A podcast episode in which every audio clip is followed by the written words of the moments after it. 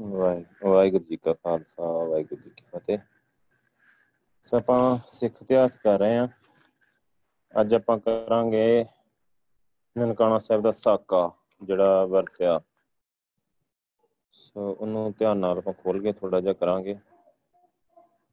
ਆਮ public ਸਿੱਖ ਇਤਿਹਾਸ ਤੋਂ ਬਹੁਤ, ਮਤਲਬ ਕੋਰੀ ਹੈ ਹਲੇ। ਪਤਾ ਨਹੀਂ ਹੈ ਬਹੁਤਿਆਂ ਨੂੰ। ਕਈ ਵਾਰੀ ਸਿੱਖ ਬਜ਼ੁਰਗਾਂ ਵੱਲੋਂ ਪਾਇ ਪੂਰਨੀਆਂ ਤੇ ਕਿੰਤੂ ਪਰੰਤੂ ਕਰ ਦਿੰਦੇ ਆ ਲੋਕੀ। ਉਹਨਾਂ ਵਾਸਤੇ ਉਬਲਦੇ ਪਾਣੀ ਵਿੱਚ ਪ੍ਰਾਣ ਦੇਣੇ, ਰੰਬੀਆਂ ਨਾਲ ਖੋਪਰੀ ਤਰਾਉਣੀ ਨੀਹਾਂ 'ਚ ਚਿਣੇ ਜਾਣਾ, ਬੰਦ ਬੰਦ ਜੁਦਾ ਕਰਾਉਣਾ, ਆਰੇ ਨਾਲ ਜਿੰਦਾ ਚਿਰ ਜਾਣਾ ਅਸੰਭਵ ਆ। ਜੋ ਹੁਣ ਦੀ ਪੀੜ੍ਹੀ ਲਈ ਇਹ ਹੁਣ ਦੀ ਹਾਲਤ ਨਹੀਂ ਹੈਗੀ। 20ਵੀਂ ਸਦੀ ਦਾ 21ਵੀਂ ਸਦੀ ਹੈ ਜਿਹੜੀ, ਇਹਦੇ ਆਰੰਭ ਵਿੱਚ ਆਮ ਲੋਕਾਈ ਇੰਜੀ ਸੋਚਦੀ ਸੀ। ਉਸ ਵੇਲੇ ਇੱਕ ਇਹੋ ਜਿਹਾ ਸਾਕਾ ਹੋਇਆ ਕਿ ਪਿਛਲੇ ਇਤਿਹਾਸ ਨੂੰ ਨਾ ਦੁਹਰਾ ਹੀ ਨਹੀਂ ਦਿੱਤਾ। ਬਲਕਿ ਦੁਨੀਆ ਨੂੰ ਹਲੂਣ ਕੇ ਰੱਖ ਦਿੱਤਾ। ਆਪਾਂ ਜੋ ਸਾਕੇ ਤੇ ਵਿਚਾਰ ਕਰਨੀ ਆ। ਨਨਕਾਣਾ ਸਾਹਿਬ ਗੁਰੂ ਪਾਤਸ਼ਾਹ ਦਾ ਪ੍ਰਕਾਸ਼ ਸਥਾਨ ਆ, ਗੁਰੂ ਨਾਨਕ ਪਾਤਸ਼ਾਹ ਦਾ। ਸੋ ਇਹ ਗੁਰਦੁਆਰਿਆਂ ਵਿੱਚ ਸਾਰਿਆਂ ਤੋਂ ਸ਼੍ਰੋਮਣੀ ਥਾਂ ਆ।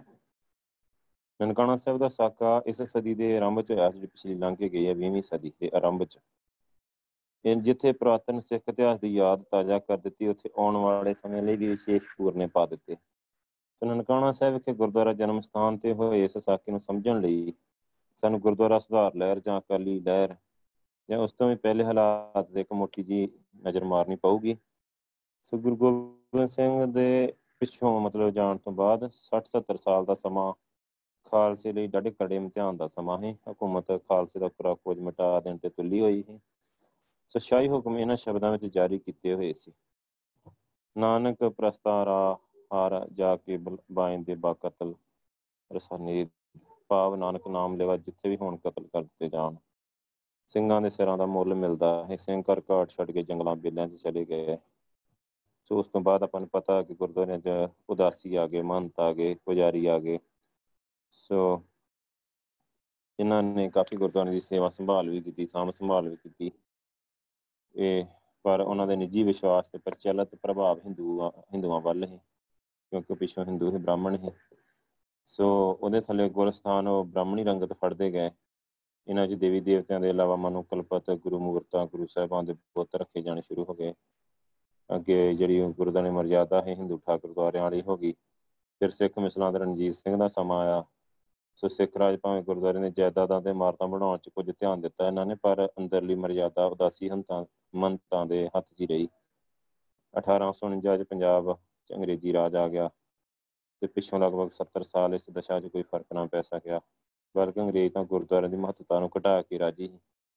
ਇਸ ਲਈ ਹਰਮੰਦਰ ਸਾਹਿਬ ਅੰਮ੍ਰਿਤਸਰ, ਤਰਨਤਾਰਨ ਦੇ ਗੁਰਦੁਆਰੇ ਸਿੱਧਾ ਮਤਲਬ ਸਰਕਾਰੋਂ ਥਾਪੇ ਹੋਏ ਸਰਬਰਾਹਾਂ ਦੇ ਹੱਥ ਸੌਂਪੇ ਗਏ ਹੈ ਗੁਰਦੁਆਰਿਆਂ ਦੇ ਨਾਲ ਸੰਬੰਧਿਤ ਮਹੰਤ ਤੇ ਪੁਜਾਰੀ ਸਰਕਾਰ ਦੇ ਹੱਥ ਟੋਕੇ ਬਣ ਗਏ। ਸੋ ਮਨਮਾਨੀਆਂ ਕਰਨ ਲੱਗੇ ਸਰਕਾਰ ਨੇ ਹੋਰ ਉਤੋਂ ਥਾਪੜਾ ਦਿੱਤਾ। ਸੋ ਇਸੇ ਸਮੇਂ 1873 ਚ ਸਿੰਘ ਸਭਾ ਲਹਿਰ ਦਾ ਸ਼ੁਰੂਆਤ ਹੋਈ। ਸੋ ਇਸ ਲਹਿਰ ਦੀ ਕੌਮ ਨੂੰ ਸਭ ਤੋਂ ਵੱਡੀ ਦੇਣ ਵਿਦਿਆ ਦੇ ਪ੍ਰਚਾਰ ਨਾਲ ਨਾਲ ਸਿੱਖ ਧਰਮ ਦੇ ਰਹਿਤ ਮਰਜ਼ਾਦਾ ਨੂੰ ਠੀਕ ਅਰਥਾਂ 'ਚ ਸਿੱਖੀ ਰੰਗਤ ਦੇਣਾ ਹੈ ਸਿੰਘ ਸਭਾ ਲਹਿਰ ਨੇ ਪ੍ਰਚਾਰ ਦੇ ਵੱਖਰੇ ਕੇਂਦਰ ਕਾਇਮ ਕੀਤੇ, ਜਿਨ੍ਹਾਂ ਨੂੰ ਸਿੰਘ ਸਭਾਵਾਂ ਕਿਹਾ ਜਾਂਦਾ ਹੈ ਸੋ ਪਰੰਤੂ ਇਤਿਹਾਸਕ ਗੁਰਦੁਆਰਿਆਂ ਵਿੱਚ ਮਹੰਤਾਂ ਦੇ ਪੁਜਾਰੀਆਂ ਨੇ ਜੋ ਬ੍ਰਾਹਮਣੀ ਪ੍ਰਭਾਵ ਥੱਲੇ ਹੋਣ ਤੋਂ ਇਲਾਵਾ ਸਰਕਾਰ ਦੇ ਇਸ਼ਾਰੇ ਤੇ ਨੱਚਦੇ ਸੀ। ਸਿੰਘ ਸਭਾ ਲਹਿਰ ਦੇ ਅਸਰ ਨੂੰ ਨਾ ਕਬੂਲਿਆ। ਇਹਨਾਂ ਨੇ ਤੇ ਇਸ ਦੀ ਇੱਕ ਮਿਸਾਲ ਇਸ ਤਰ੍ਹਾਂ ਆ। ਕਈਆਂ ਜਾਂਦੀਆਂ ਛੂਤ ਚਾਤੀਆਂ ਜਾਂ ਪੁਰਾਣੀ ਨੇ ਕੇਸ ਰੱਖ ਕੇ ਖੰਡੇ ਦਾ ਮਰਸ਼ਾ ਗਿਆ ਸਾਰੇ ਪਰਿਵਾਰ ਨੂੰ ਸਿੰਘ ਸਜਾਇਆ ਤੇ ਦੇਗ ਲੈ ਕੇ ਦਰਬਾਰ ਸਾਹਿਬ ਆਇਆ ਤੇ ਆਪਾਂ ਨੂੰ ਪਤਾ ਕਿ ਉਹਨਾਂ ਪੁਜਾਰੀਆਂ ਨੇ ਇਹਨੂੰ ਮੋੜ ਦਿੱਤਾ ਹੈ। ਜਿਹਦਾ ਪ੍ਰਸ਼ਾਦ ਵੀ ਵਾਪਸ ਕਰਤਾ ਧੱਕੇ ਮਾਰ ਕੇ ਬਾਹਰ ਕੱਢ ਦਿੱਤਾ। ਬਾਹਰ ਜਾ ਕੇ ਉਹਦੇ ਪਰਿਵਾਰ ਨੇ ਈਸਾਈ ਪਾਦਰੀ ਕੋਲੋਂ ਨਾ ਉਹਨਾਂ ਨੇ ਸਿੱਖਿਆ ਲੈ ਕੇ ਤੇ ਈਸਾਈ ਮਤ ਧਾਰਨ ਕਰ ਲਿਆ। ਕੇਸ ਕਟਾ ਕੇ ਹੈਡ ਪਹਿਨ ਲਿਆ, ਸਮੁੱਚੀ ਰਹਿਣੀ ਸਾਈਆਂ ਵਾਲੀ ਬਣਾ ਲਈ। ਢਾਈ ਪੈਂਟ ਕੋਟ ਸਜਾ ਲਏ, ਕੁਝ ਸਮਾਂ ਪਾ ਕੇ ਈਸਾਈ ਸਾਹਿਬ ਰੋਬ ਨਾਲ ਹਰਮੰਦਰ ਸਾਹਿਬ ਪਹੁੰਚਾ। ਸੋ ਜਿੱਥੇ ਬੜੇ ਸਤਿਕਾਰ ਨਾਲ ਉਹਨੂੰ ਦਰਸ਼ਨ ਕਰਾਏ ਗਏ ਤੇ ਸਰੋਪਾ ਦਿੱਤਾ ਗਿਆ, ਉਸੇ ਬੰਦੇ ਨੂੰ ਸੋ ਅਜਿਹੀਆਂ ਹਾਲਤਾਂ ਵਿੱਚ ਗੁਰਦੁਆਰਾ ਸੁਧਾਰ ਲਹਿਰ ਦੇ ਜੋ ਪਹਿਲੀ ਜਗਤ ਜੰਗ ਦੇ ਖਾਤਮੇ ਤੋਂ ਥੋੜਾ ਚਿਰ ਪਿਛੋਂ ਸ਼ੁਰੂ ਹੋਈ ਸੀ 6-7 ਸਾਲ ਤਾਕਤਵਰ ਅੰਗਰੇਜ਼ ਰਾਜ ਨੂੰ ਹਫੜਾ ਦਫੜੀ ਪਾ ਦਿੱਤੀ। ਤੇ ਇਸ ਨੂੰ ਸਮਝਣ ਲਈ ਕਾਰਨਾਂ ਤੇ ਵਿਚਾਰ ਆਪਾਂ ਪਿੱਛੇ ਕਰਕੇ ਆਏ ਆ ਕਿ ਕਿਉਂ ਲਹਿਰ ਚੱਲੀ, ਕਿਉਂ ਸਾਰਾ ਕੁਝ ਹੋਇਆ ਸੋ ਇਦਾਂ ਸਾਰਾ ਚੱਲਦਾ ਗਿਆ ਸਿਸਟਮ ਸੋ ਇਹ ਸਾਰਾ ਕੁਝ ਹੁੰਦਾ ਰਿਹਾ। ਉਸ ਤੋਂ ਬਾਅਦ ਆਪਾਂ ਨੂੰ ਪਤਾ 1919 ਚ ਜਲਿਆਂਵਾਲੇ ਬਾਗ ਚ ਜਿਹੜਾ ਕਤਲੇਆਮ ਹੋਇਆ, ਸੋ ਉਹਦੇ ਨਾਲ ਵੀ ਮਤਲਬ ਸਿੱਖ ਕੌਮ 'ਚ ਕਾਫੀ ਰੋਹ ਵੀ ਰੋਹ ਚੜਿਆ ਸਿੱਖ ਕੌਮ ਨੂੰ ਕਾਫੀ। ਅਗਲੇ 6 ਸਾਲਾਂ 'ਚ ਅਕਾਲੀ ਤਹਿਰੀਕ ਦਾ ਗੜ ਬਣਨਾ ਹੈ ਤੇ ਸਿੱਖਾਂ ਨੂੰ ਜਥੇਬੰਦ ਕਰਕੇ ਅੰਗਰੇਜ਼ਾਂ ਰਾਜ ਨਾਲ ਡਟ ਕੇ ਅੱਡਾ ਲਾਉਣਾ ਹੈ ਸੋ ਇਸ ਤੋਂ ਇਲਾਵਾ ਹੋਰ ਵੀ ਕਈ ਕਾਰਨ ਹੀ ਸੋ ਜਿਹੜੇ ਮਤਲਬ ਨਾ ਹੁਣ ਇੱਥੇ ਕੀ ਹੋਇਆ ਕਿ ਜਿਹੜੇ ਹੈਗੇ ਸੀ ਗੁਰਦੁਆਰੇ ਦੇ ਪ੍ਰਬੰਧ ਜਿਹੜੇ ਮਹੰਤ ਸੀ, ਪੁਜਾਰੀ ਸੀ ਜਿਹੜੇ, ਸੋ ਇਹ ਜਦੋਂ ਕੋਈ ਐਂਗਲੋ ਇੰਡੀਅਨ ਹਾਕਮ ਗੁਰਦੁਆਰੇ ਆਉਂਦੇ ਸੀ ਨਾ, ਅੰਗਰੇਜ਼ ਜਾਂ ਐਂਗਲੋ ਇੰਡੀਅਨ ਜਿਹੜੇ ਮਤਲਬ ਅੰਗਰੇਜ਼ਾਂ ਦੇ ਪਿੱਠੂ ਬੰਦੇ ਸੀ, ਸੋ ਉਹ ਜਦੋਂ ਆਉਂਦੇ ਸੀ ਤੇ ਇਹ ਬੜੇ ਮਤਲਬ ਅੱਗੇ ਪਿੱਛੇ ਭੱਜੇ ਫਿਰਦੇ ਉਹਨਾਂ ਦੇ। ਹੁਣ ਵੀ ਆਪਾਂ ਨੂੰ ਪਤਾ ਨਾ, ਜਿਵੇਂ ਕੋਈ ਲੀਡਰ ਆਵੇ ਤੇ ਉੱਥੇ ਕੀ ਹੁੰਦਾ ਹੁੰਦਾ ਦਰਬਾਰ ਸਾਹਿਬ। ਹਜੂਰ ਸਰੋਪੇ ਲੱਗ ਭੱਜੇ ਫਿਰਦੇ ਅੱਗੇ ਪਿੱਛੇ। ਇਦਾਂ ਤੇ ਜਦੋਂ ਕੋਈ ਆਮ ਲੋਕੀ ਜਾਂਦੇ ਸੀ ਤੇ ਉਹਨਾਂ ਨੂੰ ਮਤਲਬ ਧੱਕੇ ਮਾਰਦੇ ਸੀ ਜਾਂ ਇਦਾਂ ਉਹਨਾਂ ਨਾਲ ਬਦਸਲੂਕੀ ਕਰਦੇ ਸੀ। ਤੇ ਖਾਸ ਕਰਕੇ ਮਰਧਾਰੀ ਗੁਰਸਿੱਖ ਜਾਂਦੇ ਤੇ ਉਹਨਾਂ ਨਾਲ ਬਹੁਤ ਬਦਸਲੂਕੀ ਕਰਦੇ ਤੇ ਇਹ ਅੰਗਰੇਜ਼ ਰਾਜ ਦੇ ਪੂਰੇ ਵਫਾਦਾਰ ਤੇ ਤਾਬੇਦਾਰ ਹੋਣ ਦਾ ਪ੍ਰਭਾਵ ਛੱਡਦੇ ਸੀ। ਪੂਜਾ ਦਾ ਧਾਨ ਖਾ ਖਾ ਕੇ ਇਹਨਾਂ ਦੀ ਸਿੱਖੀ ਦੀ ਗੈਰਤ ਤੇ ਅਣਖਾ ਜਿਹੜੀ ਉਹ ਮਰ ਚੁੱਕੀ ਸੀ। ਅੰਗਰੇਜ਼ ਹਾਕਮਾਂ ਦੇ ਪੂਰਨ ਗੁਲਾਮ ਬਣ ਚੁੱਕੇ ਹਨ। ਜਦ ਕਾਬੇ ਵਿੱਚੋਂ ਹੀ ਕੁਫਰ ਉੱਠਣ ਲੱਗੇ ਤਾਂ ਸਲਾਮ ਨੇ ਕਿਤੇ ਸੋ ਇਹ ਕਹਾਵਤ ਦੇ ਅਨਸਾਰ ਇਹ ਮਸੰਦ ਹੀ ਜਰਨਲ ਡਾਇਰ ਜੇ ਖੁੰਖਾਰ ਦਰਿੰਦੇ ਨੂੰ ਸਿੱਖ ਬਣਾਉਣ ਦਾ ਹਾਸੋ ਨੂੰ ਵਧਾਈਆਂ ਦਿੰਦੇ ਸਨ। ਉਹਨੇ ਜ਼ਿਲ੍ਹਿਆਂ ਵਾਲੇ ਬਾਗ ਜੰਨੇ ਚ ਲਾ ਕੇ ਨਿਹੱਥੇ ਤੇ ਸ਼ਾਂਤ ਬੈਠੇ ਲੋਕਾਂ ਦੇ ਖਾਉ ਲਾ ਕੇ ਬੁਰਾਈ ਨੂੰ ਫੈਲਣ ਤੋਂ ਮਤਲਬ ਪਹਿਲਾਂ ਹੀ ਕੁਚਲ ਦਿੱਤਾ ਇਹ ਇਹਨਾਂ ਦਾ ਕਹਿਣਾ ਸੋ ਇਹ ਹੀ ਇਖਲਾਕੀ ਤੇ ਧਾਰਮਿਕ ਗਰਾਵਟ ਦੀ ਹੱਦ। ਸੋ ਅੰਗਰੇਜ਼ ਸਾਮਰਾਜ ਨੂੰ ਇੱਥੇ ਕਾਇਮ ਰੱਖਣ ਲਈ ਅਖੌਤੀ ਸਿੱਖ ਆਗੂ ਤੇ ਪੁਜਾਰੀ ਗੁਰਦੁਆਰਿਆਂ ਤੇ ਸਿੱਖ ਮਤ ਨੂੰ ਆਪਣੇ ਨਿੱਜੀ ਹਿੱਤਾਂ ਲਈ ਜਿਵੇਂ ਚਾਹਣ ਮੰਗਦੇ ਸੀ ਸਦੋਆਂ ਨੇ ਰੱਜ ਕੇ ਵਰਤਿਆ। ਉਸ ਵਕਤ ਗੁਰਦੁਆਰਿਆਂ ਦੀਆਂ ਜਾਇਦਾਦਾਂ ਜੋ ਸ਼ਰਧਾਲੂਆਂ ਨੇ ਗੁਰਦੁਆਰਿਆਂ ਦੀ ਸੰਭਾਲ ਲਈ ਲੰਗਰ ਚਲਾਉਣ ਲਈ ਦਿੱਤੀਆਂ ਹੋਈਆਂ ਸੀ ਅੰਗਰੇਜ਼ ਸਰਕਾਰ ਨੇ ਆਪਣੀ ਝੋਲੀ ਚੁੱਕ ਮੰਤਾਂ ਨੂੰ ਗੁਰਦੁਆਰਿਆਂ ਤੇ ਹੋਰ ਜਾਇਦਾਦਾਂ ਦੇ ਮਾਲਕ ਬਣਾਤਾ ਸੋ ਇਹਨਾਂ ਦੀ ਆਮਦਨ ਨੇ ਸਾਧਾਂ ਨੂੰ ਐਸ਼ਪ੍ਰਸਤ ਬਣਾ ਦਿੱਤਾ। ਉਹਨਾਂ ਨੇ ਗੁਰਦੁਆਰਿਆਂ ਦੇ ਦਰਵਾਜ਼ੇ ਬੰਦ ਕਰ ਦਿੱਤੇ ਤੇ ਆਪਣੇ ਆਰਾਮਦਾਇਕ ਘਰ ਬਣਾ ਕੇ ਤੇ ਜ਼ਮੀਨਾਂ ਦੇ ਮਾਲਕ ਬਣ ਬੈਠੇ। ਇਹ ਹੀ ਛੋਟੇ ਗੁਰਦੁਆਰਿਆਂ ਦੀ ਹਾਲਤ ਜਿੱਥੋਂ ਤੱਕ ਵੱਡੇ ਗੁਰਦੁਆਰਿਆਂ ਦੇ ਕਬਜ਼ੇ ਦਾ ਇਤਿਹਾਸ ਆ, ਉਹਨਾਂ ਤੇ ਕਾਬਜ ਮਹੰਤ ਅੰਗਰੇਜ਼ਾਂ ਦੇ ਆਉਣ ਜਾਣ ਤੇ ਸਿੱਖ ਸੰਗਤਾਂ ਦੇ ਕੰਟਰੋਲ ਤੋਂ ਆਜ਼ਾਦ ਹੋ ਗਏ। ਸੋ, ਸੰਗਤ ਦੇ ਮਹੰਤ ਨੂੰ ਚੁਣਨ ਦੇ ਹੱਕ ਅਧਿਕਾਰ ਐਗਜ਼ੈਕਟਿਵ ਤੇ ਮਾਲੀਆ ਅਫਸਰਾਂ ਨੇ ਖੋਲੇ ਤੇ ਅਫਸਰਾਂ ਦੀ ਇਮਦਾਦ ਦੇ ਨਾਲ ਮਹੰਤ ਜ਼ਮੀਨਾਂ ਤੇ ਕਾਬਜ ਹੋ ਗਏ। ਗੁਰਦੁਆਰਿਆਂ ਨੂੰ ਨਿੱਜੀ ਜਾਇਦਾਦ ਸਮਝਣ ਲੱਗ ਗਏ। ਬ੍ਰਿਟਿਸ਼ ਸਰਕਾਰ ਹੀ ਜਿਨੇ ਅਫਸਰਾਂ ਦੇ ਸਿੱਧੇ ਜਾਂ ਸਿੱਧੇ ਅਸਰ ਰਾਹੀਂ ਦੁਰਾਚਾਰੀ ਮਹੰਤਾਂ ਨੂੰ ਗੁਰਦੁਆਰਿਆਂ ਦੇ ਮਾਲਕ ਬਣਨ ਦੀ ਆਗਿਆ ਦਿੱਤੀ। ਸੋ ਇਦਾਂ ਦਾ ਸਿਸਟਮ ਬਣ ਗਿਆ ਹੈ ਉਸ ਟਾਈਮ ਤੇ। ਸੋ ਇਹ ਆਪਾਂ ਪਿੱਛੇ ਪੜ੍ਹ ਕੇ ਆਏ ਆ ਫਿਰ ਅੱਗੇ ਚੀਫ ਖਾਲਸਾ ਦੀਵਾਨ ਸਾਰਾ ਅੱਗੇ ਸ਼੍ਰੋਮਣੀ ਕਮੇਟੀ ਆ ਗਈ, ਫਿਰ ਉਹਨਾਂ ਨੇ ਹੌਲੀ ਹੌਲੀ ਅਕਾਲੀ ਜਥੇ ਜਾਣ ਲੱਗੇ ਤੇ ਕੱਲਾ ਕੱਲਾ ਕਰਕੇ ਗੁਰਦੁਆਰਿਆਂ ਦੇ ਕਬਜ਼ਾ ਕਰਨ ਲੱਗੇ, ਆਪਣੇ ਹੱਥਾਂ 'ਚ ਲੈਣ ਲੱਗੇ ਉੱਥੋਂ ਦਾ ਪ੍ਰਬੰਧ। ਸੋ ਇਦਾਂ ਹੌਲੀ ਹੌਲੀ ਰੁਖ ਬਦਲਦਾ ਗਿਆ। ਸਹਜੇ ਸਹਜੇ। ਸੋ ਅਕਾਲੀਆਂ ਦੇ ਧੜੱਲੇਦਾਰ ਪ੍ਰਚਾਰ ਦਾ ਅਸਰ ਇਹ ਹੋਇਆ ਕਿ ਪਿੰਡਾਂ ਤੇ ਸ਼ਹਿਰਾਂ 'ਚ ਆਪਣੇ ਆਪ ਥਾਂ ਥਾਂ ਅਕਾਲੀ ਜਥੇ ਬਣਨ ਲੱਗ ਪਏ। ਅਕਾਲੀਆਂ ਦੇ ਹੌਸਲੇ ਦੀ ਸ਼ੁਰੂਆਤ ਰਕਾਬਗੰਜ ਦੀ ਦੀਵਾਰ ਦੇ ਮੋਰਚੇ ਤੋਂ ਹੁੰਦੀ ਆ। ਜਦੋਂ ਸਰਦੂਲ ਸਿੰਘ ਕਵੀਸ਼ਰ ਨੇ ਅਕਾਲੀ ਵਿੱਚ ਮਤਲਬ ਇੱਕ ਲੇਖ ਛਾਪ ਕੇ ਨਾ ਅਕਾਲੀ ਪੱਤਰਕਾਰ 'ਚ ਤੇ ਸੌ ਸਿੰਘਾਂ ਦਾ ਸ਼ਹੀਦੀ ਜਥਾ ਤਿਆਰ ਕਰਨ ਦੀ ਅਪੀਲ ਕੀਤੀ, ਤਾਂ ਦਾਨ ਸਿੰਘ ਵਿਸ਼ਵਾ ਤੇ ਝਬਾਲੀਏ ਭਰਾਵਾਂ ਅਮਰ ਸਿੰਘ ਤੇ ਜਸਵੰਤ ਸਿੰਘ ਦੇ ਨਾਮ ਲਿਖਣੇ ਸ਼ੁਰੂ ਕਰ ਦਿੱਤੇ। ਸੋ ਉਦੋਂ ਸ਼੍ਰੋਮਣੀ ਅਕਾਲੀ ਦਲ ਜੇ ਸਥਾਪਿਤ ਵੀ ਨਹੀਂ ਹੋਇਆ ਤੇ ਟਾਵੇਂ ਟਾਵੇਂ ਜਥੇ ਸੈਂਟਰਲ ਮਾਝਾ ਦੀਵਾਨ ਵੀਰ ਖਾਲਸਾ ਦੀਵਾਨ, ਅਕਾਲੀ ਦਲ ਖਰਾ ਸੌਦਾ ਬਾਰ ਬਣ ਚੁੱਕੇ। ਸੋ ਇਹਨਾਂ ਜਥਿਆਂ ਦੇ ਉਦਮ ਨਾਲ ਗੁਰਦੁਆਰਿਆਂ ਤੇ ਕਬਜ਼ੇ ਮਤਲਬ ਹੋਣੇ ਆਰੰਭ ਕਰ ਲਏ। ਸੋ ਅਕਤੂਬਰ 1920 ਚ ਸਿੱਖ ਲੀਗ ਦਾ ਇੱਕ اجلاس ਲਾਹੌਰ ਸਰਦਾਰ ਖੜਕ ਸਿੰਘ ਦੀ ਪ੍ਰਧਾਨਗੀ ਹੇਠ ਹੋਇਆ ਤੇ ਸ਼ਹੀਦੀ ਜਥੇ ਦੀ ਮੀਟਿੰਗ ਹੋਈ ਜਿਸ ਵਿੱਚ ਤੈਅ ਹੋਇਆ ਕਿ 1 ਦਸੰਬਰ 1920 ਨੂੰ ਜਥਾ ਦਿੱਲੀ ਪਹੁੰਚੂਗਾ ਤੇ ਸਰਕਾਰ ਦੇ ਰੋਸ ਵਜੋਂ ਆਏ ਸਰਾਏ ਦੀ ਕੋਠੀ ਦੇ ਸਾਹਮਣੇ ਮੋਰਚਾ ਲਾਊਗਾ ਮਤਲਬ ਉਹਨਾਂ ਨੇ ਇੱਕ ਸ਼ਹੀਦੀ ਜਥਾ ਉੱਥੇ ਦਿੱਲੀ ਭੇਜਣਾ ਚਾਹਿਆ ਉਹਦਾ ਪ੍ਰੋਗਰਾਮ ਤੈਅ ਕੀਤਾ ਸੋ ਉਧਰ ਸਰਕਾਰ ਦੇ ਰੋਸ ਵਜੋਂ ਵਾਇਸਰਾਏ ਦੀ ਕੋਠੀ ਦੇ ਸਾਹਮਣੇ ਮੋਰਚਾ ਲਾਊਗਾ। ਉਧਰ ਸਰਕਾਰ ਦੀ ਵੀ ਉਸ ਟਿਕਾਣੇ ਆ ਗਈ ਤੇ ਮਹਾਰਾਜਾ ਨਾਭਾ ਨੇ ਦਖਲ ਦੇ ਕੇ ਕੰਧ ਬਣਵਾ ਦਿੱਤੀ। ਸੇ ਸਿੱਖ ਕੌਮ ਦੀ ਵੱਡੀ ਜਿੱਤ ਸੀ, ਜਿਹਨੇ ਅਕਾਲੀਆਂ ਦੇ ਉਤਸ਼ਾਹ ਤੇ ਹੌਸਲੇ ਵਧਾ ਦਿੱਤੇ। ਸੋ ਹਕੂਮਤ ਇਹ ਨਹੀਂ ਚਾਹੁੰਦੀ ਕਿ ਗੁਰਦੁਆਰੇ ਉਹਨਾਂ ਦੀਆਂ ਜਾਇਦਾਦਾਂ ਸਿੱਖ ਪੰਥ ਦੇ ਹੱਥਾਂ ਵਿੱਚ ਚਲੀਆਂ ਜਾਣ, ਕਿਉਂਕਿ ਗੁਰਦੁਆਰਿਆਂ ਦੀ ਆਜ਼ਾਦੀ, ਇਹਨਾਂ ਦੀਆਂ ਜਾਇਦਾਦਾਂ ਕੱਲ ਨੂੰ ਸਰਕਾਰ ਦੇ ਹਿੱਤਾਂ ਲਈ ਖਤਰਨਾਕ ਸਾਬਤ ਹੋ ਸਕਦੀਆਂ ਹਨ। ਸੋ ਇਸ ਲਈ ਮਹੰਤਾਂ ਨੂੰ ਸਿੱਖਾਂ ਤੋਂ ਸਰਕਾਰ ਨੇ ਬਾਗੀ ਕਰਾਇਆ। ਸੋ ਸਰਕਾਰ ਵਿੱਚ ਨਾ ਹੁੰਦੀ ਤਾਂ ਮਹੰਤਾਂ ਨੇ ਚੁੱਪਚਾਪ ਸਮਝੌਤੇ ਕਰਕੇ ਗੁਰਦੁਆਰੇ ਸਿੱਖ ਪੰਥ ਦੇ ਹਵਾਲੇ ਕਰ ਦੇਣੇ ਸੀ ਜਾਂ ਚਾਲ ਚੱਲਣ ਸੁਧਾਰ ਕਰਕੇ ਜਿਹੜੇ ਗੁਰਦੁਆਰੇ ਹੈਗੇ ਹੈ ਜਾਂ ਚਾਲ ਚੱਲਣ ਸੁਧਾਰ ਕਰਕੇ ਮਹੰਤ ਬਣੇ ਰਹਿਣਾ ਹੈ ਜਾਂ ਫਿਰ ਜੀਵਨ ਭਰ ਲਈ ਵਜੀਫੇ ਲੈ ਕੇ ਅੱਡ ਹੋ ਜਾਣਾ ਹੈ ਸੋ ਸਰਕਾਰ ਸਿੱਖਾਂ ਤੇ ਮਹੰਤਾਂ ਦੇ ਸਮਝੌਤੇ ਦੇ ਵਿਰੁੱਧ ਹੀ ਇਸ ਲਈ ਨੇ ਕੁਝ ਕੁ ਮਹੰਤਾਂ ਨੂੰ ਆਪਣੇ ਹੱਥਾਂ ਵਿੱਚ ਲੈ ਕੇ ਤੇ ਹੋ ਰਹੇ ਸਮਝੌਤੇ ਵੀ ਹੈ ਜਿਹੜੇ ਉਹ ਸਿਰੇ ਨਾ ਚੜਨ ਦਿੱਤੇ। ਤੇ ਸਰਕਾਰ ਦੀ ਪਾਲਿਸੀ ਹੀ ਕਿ ਖਾਲਸਾ ਕਾਲਜ ਨੂੰ ਆਪਣੀ ਵਫਾਦਾਰੀ ਦਾ ਕੇਂਦਰ ਬਣਾ ਕੇ ਰੱਖਿਆ ਜਾਵੇ। ਦਰਬਾਰ ਸਾਹਿਬ ਦਾ ਪ੍ਰਬੰਧ ਅੰਗਰੇਜ਼ ਰਾਜ ਦੀ ਮਜ਼ਬੂਤੀ ਦੇ ਹਿੱਤਾਂ ਵਿੱਚ ਹੱਥੀਂ ਚੁਣੇ ਮਨਪਸੰਦ ਸਿੱਖ ਸਰਬਰਾਹਾਂ ਦੇ ਰਾਹੀਂ ਕੀਤਾ ਜਾਏ। ਹੋਰ ਤਾਂ ਹੋਰ ਇਸ ਨੂੰ ਚੀਫ ਖਾਲਸਾ ਦੀਵਾਨ ਚ ਅੰਗਰੇਜ਼ ਭਗਤ ਜਮਾਤ ਦੇ ਹੱਥਾਂ ਵਿੱਚ ਵੀ ਨਾ ਜਾਣ ਦਿੱਤਾ ਜਾਵੇ। ਉਪਰੋਕਤ ਪਾਲਿਸੀ ਦੇ ਅਨੁਸਾਰ ਸਰਕਾਰ ਨੇ ਬਾਬੇ ਦੀ ਬੇਰ ਸਿਆਲਕੋਟ ਦੇ ਗੁਰਦੁਆਰੇ ਦਾ ਸਰਬਰਾਹ, ਸਿੱਖਾਂ ਦੀ ਜ਼ੋਰਦਾਰ ਵਿਰੋਧਤਾ ਦੇ ਬਾਵਜੂਦ ਇੱਕ ਗੈਰ ਸਿੱਖੀ ਗੰਡਾ ਸਿੰਘ ਨੂੰ ਬਣਾ ਦਿੱਤਾ। ਇਸ ਗੁਰਦੁਆਰੇ ਦੇ ਮਹੰਤ ਹਰਨਾਮ ਸਿੰਘ ਜਿਹੜਾ ਸ਼ਰਾਬ ਪੀਂਦਾ ਸੀ, ਗੁਰਦੁਆਰੇ ਦੀ ਜਾਇਦਾਦ ਬਰਬਾਦ ਕਰਦਾ ਸੀ। ਇਹਨੇ ਗੁਰਦੁਆਰੇ 'ਚ ਕੁੰਡੇ ਰੱਖ ਕੇ ਸ਼ਰਧਾਲੂਆਂ ਨੂੰ ਕੁੱਟਣਾ ਵੀ ਸ਼ੁਰੂ ਕਰ ਦਿੱਤਾ। ਇਸ ਦੇ ਫਲਸਰੂਪ ਸੰਗਤਾਂ ਨੇ ਇਸ ਮਹੰਤ ਤੋਂ ਗੁਰਦੁਆਰਾ ਆਜ਼ਾਦ ਕਰਾਉਣ ਲਈ ਲਹਿਰ ਚਲਾ ਦਿੱਤੀ। ਇਸ ਤਹਿਰੀਕ ਦੇ ਆਗੂ ਹੀ ਸਰਦਾਰ ਜਵਾਹਰ ਸਿੰਘ ਨੂੰ ਇਕੱਲਿਆਂ ਘੇਰ ਕੇ ਤੇ ਗੁਰਦੁਆਰੇ ਵਿੱਚ ਬਹੁਤ ਮਾਰਿਆ ਗਿਆ। ਇਸ ਤੋਂ ਬਾਅਦ ਝਬਾਲੀਏ ਭਰਾ ਅਮਰ ਸਿੰਘ ਜਸਵੰਤ ਸਿੰਘ ਪਹੁੰਚ ਗਏ। ਫਿਰ ਸਰਦਾਰ ਖੜਕ ਸਿੰਘ ਨੇ ਸੰਗਰਾਮ ਹੋਰ ਗਰਮਾ ਦਿੱਤਾ ਤੇ ਨੌਬਤ ਮੁਕਦਮੇ ਤੱਕ ਪਹੁੰਚ ਗਈ। ਅੰਤ ਸਰਕਾਰ ਨੂੰ ਆਗੂਆਂ ਦੇ ਖਿਲਾਫ ਮੁਕਦਮੇ ਵਾਪਸ ਲੈਣੇ ਪਏ। 5 ਅਕਤੂਬਰ 1920 ਨੂੰ 13 ਮੈਂਬਰਾਂ ਦੀ ਕਮੇਟੀ ਬਣਾਈ ਗਈ, ਜਿਸ ਨੇ ਗੁਰਦੁਆਰੇ ਦਾ ਕੰਟਰੋਲ ਆਪਣੇ ਹੱਥ 'ਚ ਲੈ ਲਿਆ। ਗੰਡਾ ਸਿੰਘ ਨੂੰ ਮੈਨੇਜਰ ਦੀ ਪੋਸਟ ਤੋਂ ਹਟਾ ਦਿੱਤਾ ਗਿਆ। ਇਸ ਜਿੱਤ ਨੇ ਗੁਰਦੁਆਰਾ ਲਹਿਰ ਨੂੰ ਹੋਰ ਚਮਕਾਇਆ। ਪਰ ਸਭ ਤੋਂ ਮਹੱਤਵਪੂਰਨ ਦਰਬਾਰ ਸਾਹਿਬ ਦਾ ਕੰਟਰੋਲ ਹੈ ਜੋ ਬਾਕੀ ਗੁਰਦੁਆਰਿਆਂ ਦਾ ਕੰਟਰੋਲ ਮੁਸ਼ਕਲ ਹੈ ਜਿਸ ਤੋਂ ਬਿਨਾ। ਸੋ ਇਸ ਲਈ ਸਿੱਖਾਂ ਦਾ ਧਿਆਨ ਦਰਬਾਰ ਸਾਹਿਬ ਦੇ ਮੰਤਾਂ ਵੱਲ, ਮੰਤਾਂ ਨੂੰ ਹਟਾਉਣ ਵੱਲ ਖਿੱਚਿਆ ਗਿਆ। ਤੇ ਦਰਬਾਰ ਸਾਹਿਬ ਦੇ ਨਾਲ ਰਣਜੀਤ ਸਿੰਘ ਨੇ ਬੜੀ ਜਗੀਰ ਲਾਈ ਸਿੱਖ ਰਾਜ ਦੇ ਖਤਮ ਹੋਣ ਤੇ ਇਹ ਅੰਗਰੇਜ਼ਾਂ ਦੇ ਕੰਟਰੋਲ 'ਚ ਆ ਗਿਆ। ਅਕਾਲੀ ਤਹਿਰੀਕ ਦੇ ਆਰੰਭ ਵੇਲੇ ਅੰਗਰੇਜ਼ਾਂ ਨੇ ਇਸ ਦਾ ਪ੍ਰਬੰਧ ਆਪਣਾ ਜੀ ਹਜੂਰੀਆ ਹੈ ਕਿ ਆਨਰੇਰੀ ਮੈਜਿਸਟਰ ਅਰੂੜ ਸਿੰਘ ਹੀ, ਨਸ਼ਹਿਰਾ ਨੰਗਲੀ, ਉਹਨੂੰ ਥਾਪਿਆ ਹੈ।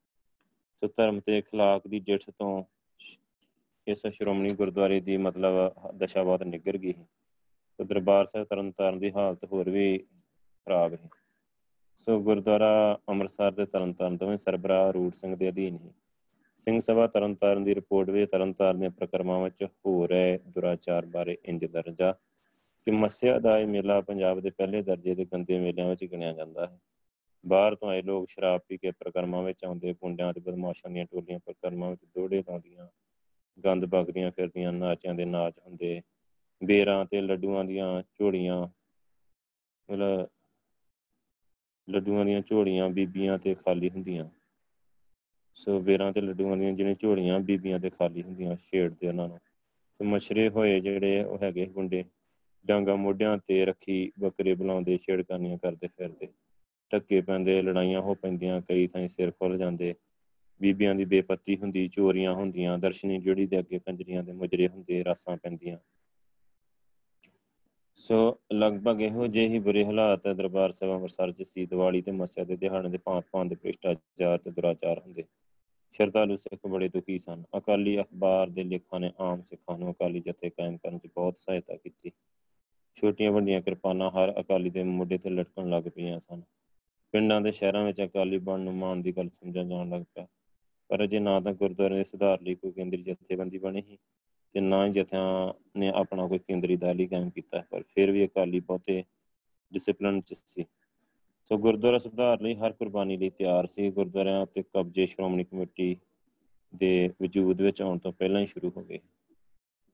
ਸੋ ਸਿੱਖ ਪੰਥ ਦੇ ਮੱਥੇ ਤੇ ਸਭ ਤੋਂ ਵੱਡਾ ਕਾਲਕ ਦਾ ਟਿੱਕਾ ਲਾਉਣ ਵਾਲੀ ਗੱਲ ਇਹ ਕਿ ਅਰੂੜ ਸਿੰਘ ਅਕਾਲ ਤਖਤ ਤੇ ਦਰਬਾਰ ਸਾਹਿਬ ਵੱਲੋਂ ਦੇਸ਼ ਭਗਤਾਂ ਦੇ ਕਾਤਲਾਂ ਨੂੰ ਸ਼ਲਾਘਾ ਪੱਤਰ ਦੇ ਰਿਹਾ ਹੈ ਸੋ ਇਥੋਂ ਤੱਕ ਮਾਰਸ਼ਲ ਲਾ ਦੇ ਦਿਨਾਂ 'ਚ ਦਰਬਾਰ ਸਾਹਿਬ ਵਿੱਚੋਂ ਜਰਨਲ ਡਾਇਰ ਨੂੰ ਸਰੋਪਾ ਦਿੱਤਾ ਗਿਆ ਇੱਕ ਪੁਜਾਰੀ ਨੇ ਇਥੋਂ ਦਾ ਕਿਹਾ ਕਿ ਮੈਂ ਕੜਾਹ ਪ੍ਰਸ਼ਾਦ ਵਿੱਚ ਤਮਾਕੂ ਮਿਲਾ ਦਿਆਂਗਾ ਪੁਜਾਰੀ ਕਹਿਣ ਲੱਗਾ ਤੋ ਕਈ ਸਾਲਾਂ ਤੋਂ ਮਤਲਬ ਗੁਰਦੁਆਰਿਆਂ ਵਿੱਚ ਧਰਮ ਸਦਾਚਾਰ اخلاق ਸੱਭਿਆਚਾਰ ਤੇ ਹੋਰ ਜਿਹੜੇ ਇਨਸਾਨੀਅਤ ਦੇ ਗੁਣ ਹੀ ਉਹ ਗਾਇਬ ਹੋ ਰਹੇ ਹਨ ਸੋ ਕਹਿੰਦੇ ਕਿ ਇਦਾਂ ਦਾ ਜਦੋਂ ਸਿਸਟਮ ਬਣ ਗਿਆ ਇੱਥੇ ਇਹਨਾਂ ਵਿੱਚੋਂ ਲੋਕ ਸੇਵਾ ਭਾਵ ਕੁਰਬਾਨੀ ਲਈ ਉਤਸ਼ਾਹ ਰੂਹਾਨੀ ਖੁਸ਼ੀ ਤੇ ਉੱਚੇ اخلاق ਦੀ ਸਿੱਖਿਆ ਲੈ ਕੇ ਨਹੀਂ ਜਾਂਦੇ ਸਗੋਂ ਗੁਰਦੁਆਰਿਆਂ 'ਚ ਗੰਦੇ ਗੀਤ ਬਦਮਾਸ਼ੀ ਦੇ ਦੋੜੇ ਬੀਬੀਆਂ ਨਾਲ ਛੇੜ ਕਰਨੀ ਖਾਣੀਆਂ ਕਰਨ ਦੇ ਢੰਗ ਸਿੱਖ ਕੇ ਜਾਂਦੇ ਸੋ ਕਹਿੰਦੇ ਗ੍ਰੰਥੀਆਂ ਦੇ ਪੁਜਾਰੀਆਂ ਦੀ ਜ਼ਬਾਨ ਤੋਂ ਇਹ ਵਾਰ-ਵਾਰ ਸੁਣਾਈ ਦਿੰਦਾ ਕਿ ਲੋਕਾਂ ਦੀਆਂ ਦੁਕਾਨਾਂ ਇਸ ਤਰ੍ਹਾਂ ਦਰਬਾਰ ਸਾਹਿਬ ਸਾਡੀ ਦੁਕਾਨ ਆ ਸੋ ਆਪਣੀ ਮਰਜ਼ੀ ਦਾ ਸੌਦਾ ਵੇਚਦੇ ਇੱਥੇ। ਇੱਕ ਗ੍ਰੰਥੀ ਦੇ ਪੁੱਤਰ ਨੇ ਤਾਂ ਇੱਥੋਂ ਤੱਕ ਕਹਿਣ ਦੀ ਜ਼ਰੂਰਤ ਕੀਤੀ ਕਿ ਜੋ ਔਰਤਾਂ ਦਰਬਾਰ ਸਾਹਿਬ ਆਉਣਗੀਆਂ, ਅਸੀਂ ਬੇਪਤ ਕਰਾਂਗੇ, ਜਿਨ੍ਹਾਂ ਨੂੰ ਸ਼ਰਮ ਆ, ਉਹ ਨਾ ਭੇਜਣ। ਸੋ ਕਹਿੰਦੇ ਕਿ ਮਹੰਤਾਂ ਦੇ ਪੁਜਾਰੀਆਂ ਦਾ ਮਤਲਬ ਸਿੱਖ ਜਨਤਾ ਨਾਲ ਵਰਤਾਓ ਬੜਾ ਭੈੜਾ ਸੋ ਸਿੰਘ ਸਭੀਆਂ ਨੂੰ ਸਿੰਘ ਸਫੀਆ ਵੀ ਕਹਿੰਦੇ ਹੈ। ਕਿ ਦੁਰਕਾਰ ਦੇ ਕਿਸ਼ਹਿਰਾ ਦੇ ਕਿਰਪਾਨਧਾਰੀ ਸਿੰਘ ਨੂੰ ਸਮਾਜ ਦਾ ਬਾਗੀ ਸਮਝਦੇ ਹੈ। ਸੋ ਧਰਮ ਸਥਾਨਾਂ ਤੇ ਉਹਨਾਂ ਨੂੰ ਮਾਰਦੇ ਤੇ ਬੇਇੱਜ਼ਤ ਕਰਦੇ ਸਿੰਘਾਂ ਨੂੰ, ਉਹਨਾਂ ਦੀਆਂ ਕਿਰਪਾਨਾਂ ਤੱਕ ਉਤਾਰ ਲੈਂਦੇ। ਸਰਦਾਰ ਬਹਾਦਰ ਸਿੰਘ, ਸਰਦਾਰ ਬਹਾਦਰ ਸੁੰਦਰ ਸਿੰਘ ਮਜੀਠੀਆ, ਜੋ ਸਿੰਘ ਸਭਾ ਲਹਿਰ ਦੇ ਮੋਢੀਆਂ ਵਿੱਚੋਂ ਸਨ, ਜਦੋਂ ਆਪਣੇ ਲੜਕੇ ਕਿਰਪਾਲ ਸਿੰਘ ਦਾ ਵਿਆਹ ਕਰਕੇ ਪ੍ਰਸ਼ਾਦ ਭੇਟ ਕਰਨ ਹਰਮੰਦਰ ਸਾਹਿਬ ਆਏ, ਤਾਂ ਪੁਜਾਰੀਆਂ ਨੇ ਇਹਨਾਂ ਦੀ ਅਰਦਾਸ ਨਾ ਕੀਤੀ, ਕਿਉਂਕਿ ਆਪ ਨੇ ਲੜਕੇ ਦਾ ਗੁਰਮਤ ਰੀਤੀ ਨਾਲ ਆਨੰਦ ਕਾਰਜ ਕੀਤਾ ਹੈ, ਗੁਰੂ ਗ੍ਰੰਥ ਸਾਹਿਬ ਦੇ ਕੋਲ। ਤੇ ਪੁਜਾਰੀਆਂ ਨੇ ਅਰਦਾਸ ਕਰਨ ਤੋਂ ਨਾ ਕਰ ਦਿੱਤੀ। ਤੇ ਸਿੰਘ ਸਭਾ ਲਹਿਰ ਦੇ ਬਹੁਤ ਸਾਰੇ ਰਵਦਾਸੀਆਂ ਤੇ ਮਜਬੀਆਂ ਨੂੰ ਅਮਰ ਛਕਾ ਕੇ ਸਿੰਘ ਸਜਾਇਆ ਸਿੰਘ ਸਭਾ ਨੇ। ਤੇ ਅੰਮ੍ਰਿਤਸਰ ਜਿਨ੍ਹਾਂ ਦੀ ਗਿਣਤੀ ਬਹੁਤ ਹੈ ਸੋ ਆਪਾਂ ਪਿੱਛੇ ਪੜ੍ਹ ਕੇ ਆਏ ਆ ਕਿ ਜਦੋਂ ਉਹਨਾਂ ਨੇ ਉਹਨਾਂ ਦਾ ਦੇਖ ਲੈਣ ਤੋਂ ਇਨਕਾਰ ਕਰ ਦਿੱਤਾ ਤੇ ਮੁੜ ਕੇ ਹੁਕਮਨਾਮਾ ਲਿਆ ਗਿਆ ਹੈ। ਗੁਰੂ ਸਾਹਿਬ ਨੇ ਦਿੱਤਾ ਹੈ ਗੁਣਿਆਂ ਨੂੰ ਆਪੇ ਬਖਸ਼ ਲਾ ਭਾਈ। ਸੋ ਫਿਰ ਉਹਨਾਂ ਨੇ ਅਕਾਲ ਤਖਤ ਤੇ ਵੀ ਕਬਜ਼ਾ ਕਰ ਲਿਆ ਬਈ, ਸਿੰਘਾਂ ਨੇ। ਸੋ ਉੱਥੇ ਫਿਰ ਉਸ ਤੋਂ ਬਾਅਦ ਅੱਗੇ ਸ਼੍ਰੋਮਣੀ ਕਮੇਟੀ ਦੀ ਨਾਂ ਦੀ 175 ਮੈਂਬਰੀ ਕਮੇਟੀ ਚੁਣੀ ਗਈ। ਹੁਣ 1921 ਦੇ ਸ਼ੁਰੂ ਚ ਤੇਜਾ ਸਿੰਘ ਪੁੱਚਰ ਤੇ ਕਰਤਾਰ ਸਿੰਘ ਚੱਬਰ ਨੇ ਗੁਰਦੁਆਰਾ ਸੁਧਾਰ ਲਹਿਰ ਫਿਰ ਤੇਜ਼ ਕਰ ਦਿੱਤੀ। ਸ਼੍ਰੋਮਣੀ ਪ੍ਰਬੰਧਕ ਕਮੇਟੀ ਦੇ ਨਾਂ ਹੇਠ ਇਹ ਮੁਹਿੰਮ ਚਲਾਈ ਗਈ। ਇਹਦਾ ਨਿਸ਼ਾਨਾ ਸੀ ਕਿ ਮਤਲਬ ਤਮਾਮ ਸਿੱਖ ਗੁਰਦੁਆਰਿਆਂ ਤੇ ਧਾਰਮਿਕ ਸਥਾਨਾਂ ਦਾ ਜਿਹੜਾ ਕੰਟਰੋਲ ਆ, ਹਾਸਲ ਕਰਕੇ ਹਾਸਲ ਕਰਨਾ ਤੇ ਮਤਲਬ ਪ੍ਰਮਾਣਿਤ ਲੀਹਾਂ ਤੇ ਉਹਨਾਂ ਦਾ ਪ੍ਰਬੰਧ ਕਰਨਾ ਹੈ। ਸ਼੍ਰੋਮਣੀ ਕਮੇਟੀ ਦੇ ਬਣ ਦੇ ਨਾਲ ਸਿੱਖਾਂ ਦੀ ਖਿਲਰੀ ਹੋਈ ਤਾਕਤ ਇੱਕ ਮੁੱਠ ਤੇ ਮਜ਼ਬੂਤ ਹੋ ਗਈ। ਇਸ ਕਮੇਟੀ ਦੇ ਫੈਸਲੇ ਮੰਨੇ ਜਾਣ ਲੱਗ ਪਏ ਤੇ ਅਮਲ ਵਿੱਚ ਮਤਲਬ ਲਿਆਂਦੇ ਜਾਣ ਲੱਗ ਪਏ। ਸੋ ਸ਼੍ਰੋਮਣੀ ਗੁਰਦੁਆਰਾ ਪ੍ਰਬੰਧਕ ਕਮੇਟੀ ਦੀ ਹਸੀਅਤ ਤੇ ਖਸਲਤ ਸਿੱਖ ਧਾਰਮਿਕ ਜਥੇਬੰਦੀ ਦੀ ਸੋ ਇਸ ਦੇ ਕੰਮਾਂ ਦਾ ਘੇਰਾ ਜਿਹੜਾ ਗੁਰਦੁਆਰਿਆਂ ਦੇ ਸੁਧਾਰ ਤੇ ਸਿੱਖਾਂ ਦੀ ਧਾਰਮਿਕ, ਸਦਾਚਾਰਕ ਪੱਧਰ ਨੂੰ ਉੱਚਾ ਕਰਨ ਤੱਕ ਮੌਜੂਦ ਹੈ ਰਾਜਸੀ ਮਾਮਲੇ ਇਸ ਦੇ ਦਾਇਰੇ ਤੋਂ ਬਾਹਰ ਸੀ। ਸੋ ਗੁਰਦੁਆਰਾ ਰਕਾਬਗੰਜ ਦੇ ਵੇਲੇ ਜਿਹੜੀ ਸ਼ਹੀਦੀ ਜਥੇ ਦੀ ਭਰਤੀ ਅਮਰ ਸਿੰਘ ਝਬਾਲ ਨੇ ਕੀਤੀ ਸੀ, ਉਹ ਜਾਰੀ ਰੱਖੀ ਗਈ। ਜਸਵੰਤ ਸਿੰਘ ਝਬਾਲ ਤੇ ਜਸ ਸਿੰਘ ਪੁੱਛ ਤੇ ਹੋਰ ਅਕਾਲੀਆਂ ਨੇ ਨਨਕਾਣਾ ਸਾਹਿਬ ਉੱਤੇ ਕਬਜ਼ਾ ਕਰਨ ਵਾਸਤੇ ਵੀ ਭਰਤੀ ਜਾਰੀ ਰੱਖੀ।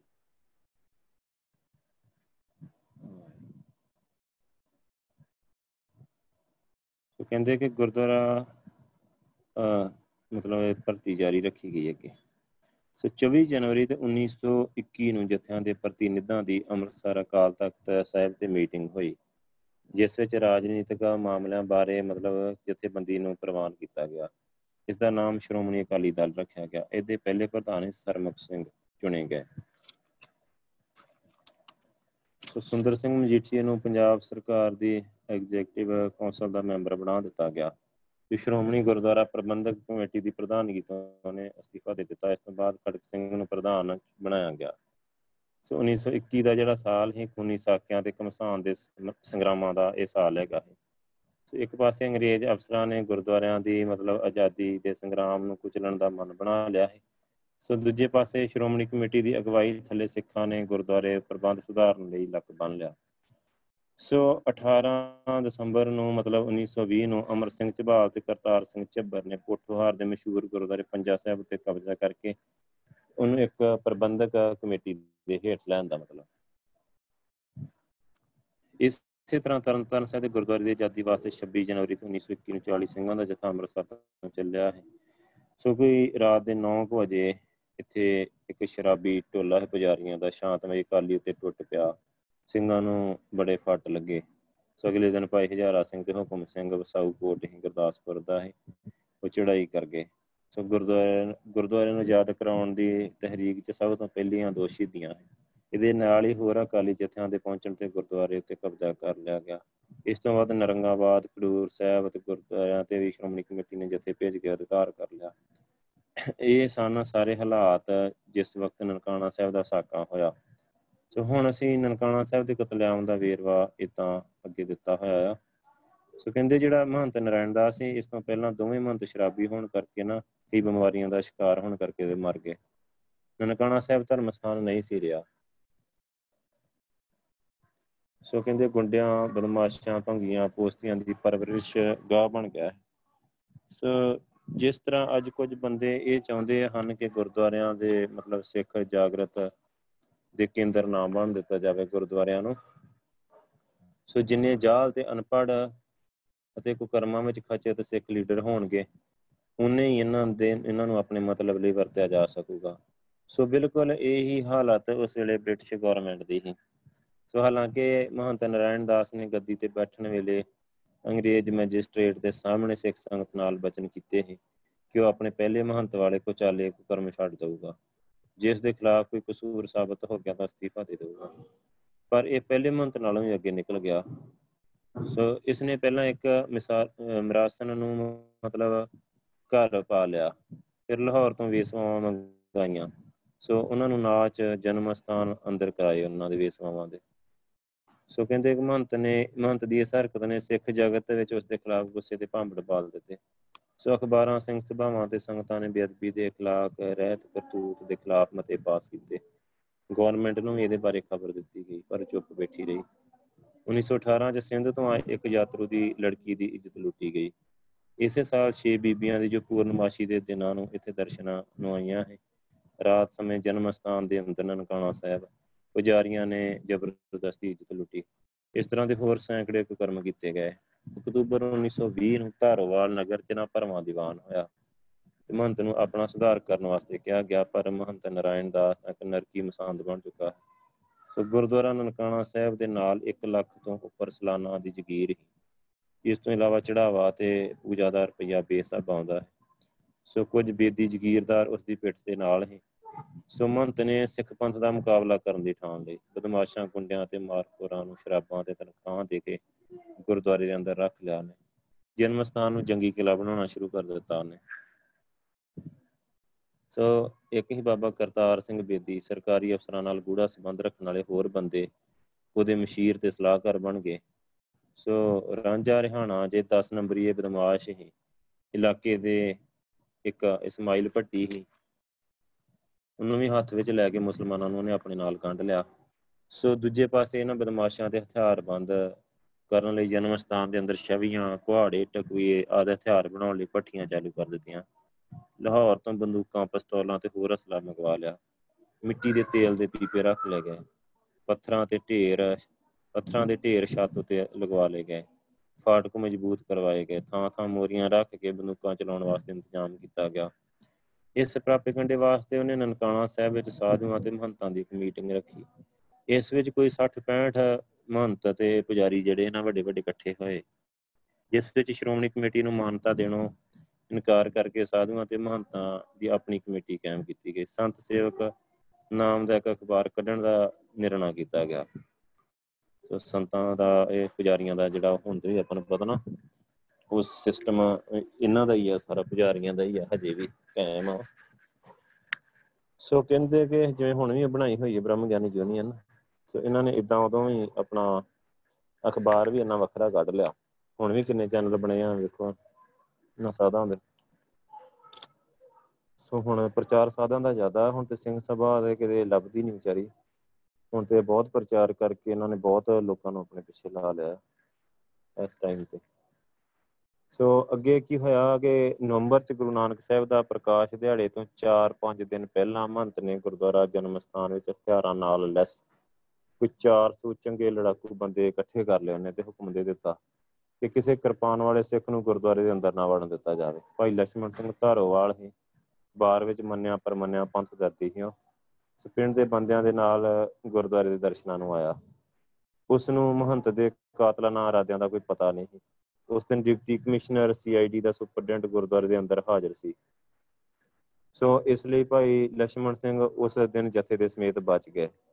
ਪਰ ਇਹਨਾਂ ਅਫਸਰਾਂ ਦੁਆਰਾ ਮਹੰਤ ਦੇ ਕਾਨੂੰਨ ਨੂੰ ਹੱਥ ਵਿੱਚ ਲੈਣ ਤੇ ਅਕਾਲੀਆਂ ਦੇ ਕਤਲ ਦੇ ਇਰਾਦੇ ਰੱਖਣ ਦੀ ਕੋਈ ਤਾੜਨਾ ਨਾ ਕਰਨਾ ਬੜਾ ਅਰਥ ਭਰਪੂਰ ਹੈ ਸੋ ਉਹਨਾਂ ਨੇ ਉਦੋਂ ਵੀ ਨਹੀਂ ਉਹਨਾਂ ਨੂੰ ਕਿਹਾ ਸੀ ਆਈਡੀ ਦਾ ਬੰਦਾ, ਡਿਪਟੀ ਕਮਿਸ਼ਨਰ ਉੱਥੇ ਹੈ ਉਹਨਾਂ ਨੂੰ ਪਤਾ ਨਹੀਂ ਪੱਟੀਆਂ ਲੱਗੀਆਂ ਆ, ਇੰਨੇ ਹਥਿਆਰ ਕਰ ਰਹੇ, ਸਾਰੇ ਤਿਆਰ ਕਰ ਰਹੇ ਆ ਸਿੱਖਾਂ ਨੂੰ ਮਾਰਨ ਵਾਸਤੇ। ਸੋ ਉਹਨਾਂ ਨੇ ਉਹਨਾਂ ਨੂੰ ਕੁਝ ਵੀ ਨਹੀਂ ਕਿਹਾ, ਝਾੜਨਾ ਵੀ ਨਹੀਂ ਕੀਤੀ। ਸੋ ਗੁਰਦੁਆਰਾ ਜਨਮ ਸਥਾਨ ਨਨਕਾਣਾ ਸਾਹਿਬ ਦੇ ਮਹੰਤ ਨਰਾਇਣ ਦਾਸ ਦੇ ਭੈੜੇ ਆਚਰਣ ਦੇ ਉਹਦੀਆਂ ਹੋਰ ਕਈ ਕਰਤੂਤਾਂ ਦੀ ਚਰਚਾ ਸਾਰੇ ਪੰਥ 'ਚ ਫੈਲੀ ਹੋਈ। ਸੋ ਇਥੋਂ ਦੇ ਪ੍ਰਬੰਧ ਨੂੰ ਪੰਥਕ ਹੱਥਾਂ ਵਿੱਚ ਲਿਆਉਣ ਲਈ ਸਾਰੇ ਪਾਸੇ ਬੜੀ ਇੱਛਾ, ਤੀਬਰ ਇੱਛਾ ਹੈ। ਮਹੰਤ ਨਾਲ ਸਮਝੌਤੇ ਦੀ ਵੀ ਗੱਲਬਾਤ ਹੁੰਦੀ ਰਹੀ। ਜਿਸ ਵਿੱਚ ਜਥੇਦਾਰ ਕਰਤਾਰ ਸਿੰਘ ਝੱਬਰ ਤੇ ਬੂਟਾ ਸਿੰਘ ਵਕੀਲ ਨੇ ਚੇਖੂਪੁਰੇ ਦਾ, ਉਹਨਾਂ ਦਾ ਕਾਫੀ ਹਿੱਸਾ ਰਿਹਾ। ਪਰੰਤੂ ਮਹੰਤ ਅੰਦਰ ਖਾਤੇ ਲਾਲਾ ਲਾਜਪਤ ਰਾਏ ਤੇ ਹੋਰ ਕਈ ਉਦਾਸੀ ਮਹੰਤਾਂ ਨਾਲ ਗੱਠਜੋੜ ਕਰਨ ਲਈ ਵਾਰ-ਵਾਰ ਟਾਲ ਮਟੋਲ ਕਰਦਾ ਚਲਾ ਗਿਆ। ਸੋ ਸ਼੍ਰੋਮਣੀ ਕਮੇਟੀ ਨੇ ਇਸ ਗੱਲਬਾਤ ਨੂੰ ਸਿਰੇ ਚੜ੍ਹਨ ਲਈ ਨਨਕਾਣਾ ਸਾਹਿਬ 5-6 ਮਾਰਚ ਤੇ 1921 ਨੂੰ ਪੰਥਕ ਮੁਖੀਆਂ ਤੇ ਕੁਝ ਕੌਮੀ ਲੀਡਰਾਂ ਦੀ ਇਕੱਤਰਤਾ ਬੁਲਾਈ।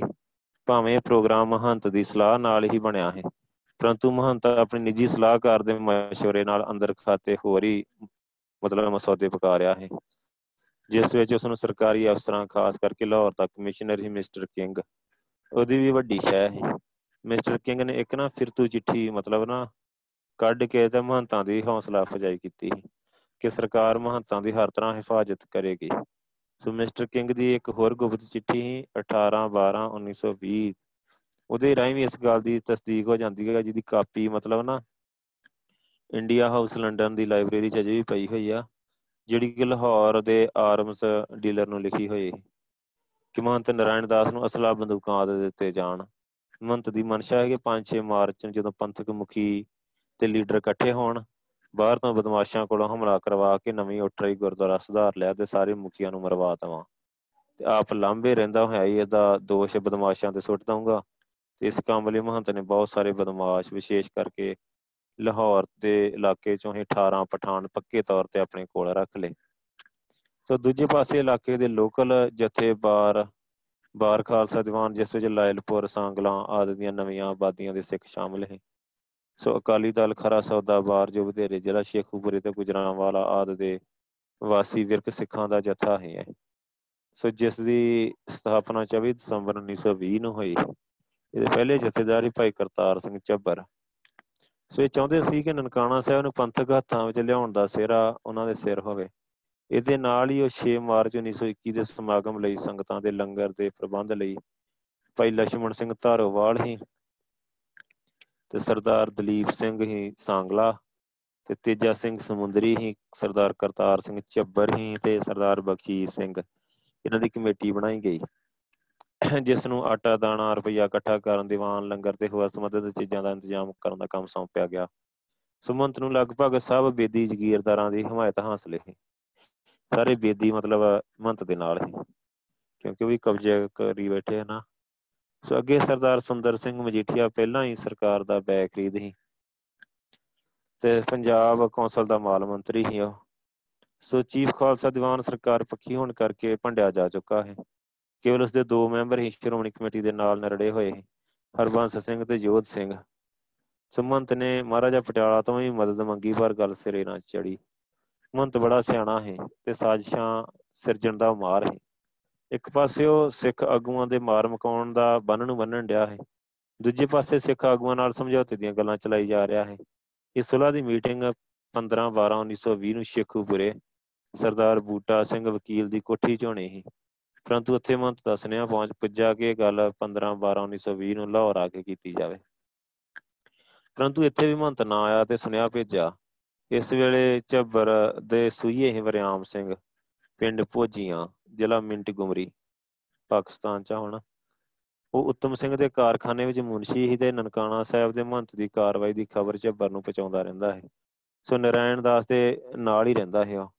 ਉਹਨੇ ਸੁਨੇਹਾ ਲਿਆ ਕਿ ਕੱਲ ਰਾਤ ਨੂੰ ਮਹੰਤ ਨੇ ਰਾਮ ਗਲੀ ਵਾਲੇ ਆਪਣੇ ਮਕਾਨ ਵਿੱਚ ਗੁਪਤ ਮੀਟਿੰਗ ਕੀਤੀ ਜਿਸ ਵਿੱਚ ਥੰਮਨ ਦਾ ਮਹੰਤ ਹੀ ਅਰਜਨ ਦਾਸ ਬੱਗਿਆਂ ਵਾਲੇ ਦਾ ਜਗਨਨਾਥ ਤੇ ਗੁਰਦੁਆਰਾ ਮਾਨਕ ਦਾ, ਬਸੰਤ ਦਾਸ ਤੇ ਚਾਰ ਪੰਜ ਮਾਝੇ ਦੇ ਜੱਟ ਵੀ ਸ਼ਾਮਲ ਸੀ। ਸੋ ਕਹਿੰਦੇ ਕਿ ਨਰਾਇਣ ਦਾਸ ਨੇ ਮਾਝੇ ਦੇ ਬਦਮਾਸ਼ਾਂ ਨੂੰ 1.5 ਲੱਖ ਰੁਪਇਆ ਦੇਣਾ ਕੀਤਾ ਆ ਕਿ ਉਹ ਮਾਝੇ ਦੇ ਭਗੌੜੇ ਜਿਹੜੇ ਕਾਤਲ ਨਾਲ ਲੈ ਕੇ 6 ਮਾਰਚ ਨੂੰ ਨਨਕਾਣਾ ਸਾਹਿਬ ਪਹੁੰਚਣਗੇ। ਜਿਸ ਵੇਲੇ ਮੁਖੀਆਂ ਦਾ ਇਕੱਠ ਹੋ ਰਿਹਾ ਹੋਊਗਾ, ਅਚਾਨਕ ਹੱਲਾ ਕਰਕੇ ਉਹਨਾਂ ਦੇ ਪੈ ਜਾਣਗੇ, ਸਭ ਨੂੰ ਮਾਰ ਕੇ ਘੋੜੇ ਭਜਾ ਜਾਣਗੇ ਤੇ ਮਹੰਤ ਤੇ ਉਸਦੇ ਆਦਮੀ ਫੜ ਲੋ ਫੜ ਲੋ ਮਾਰ ਕੇ ਮਾਰ ਕੇ ਕਹਿੰਦੇ ਹੋਏ ਉਹਨਾਂ ਦਾ ਪਿੱਛਾ ਕਰਨਗੇ।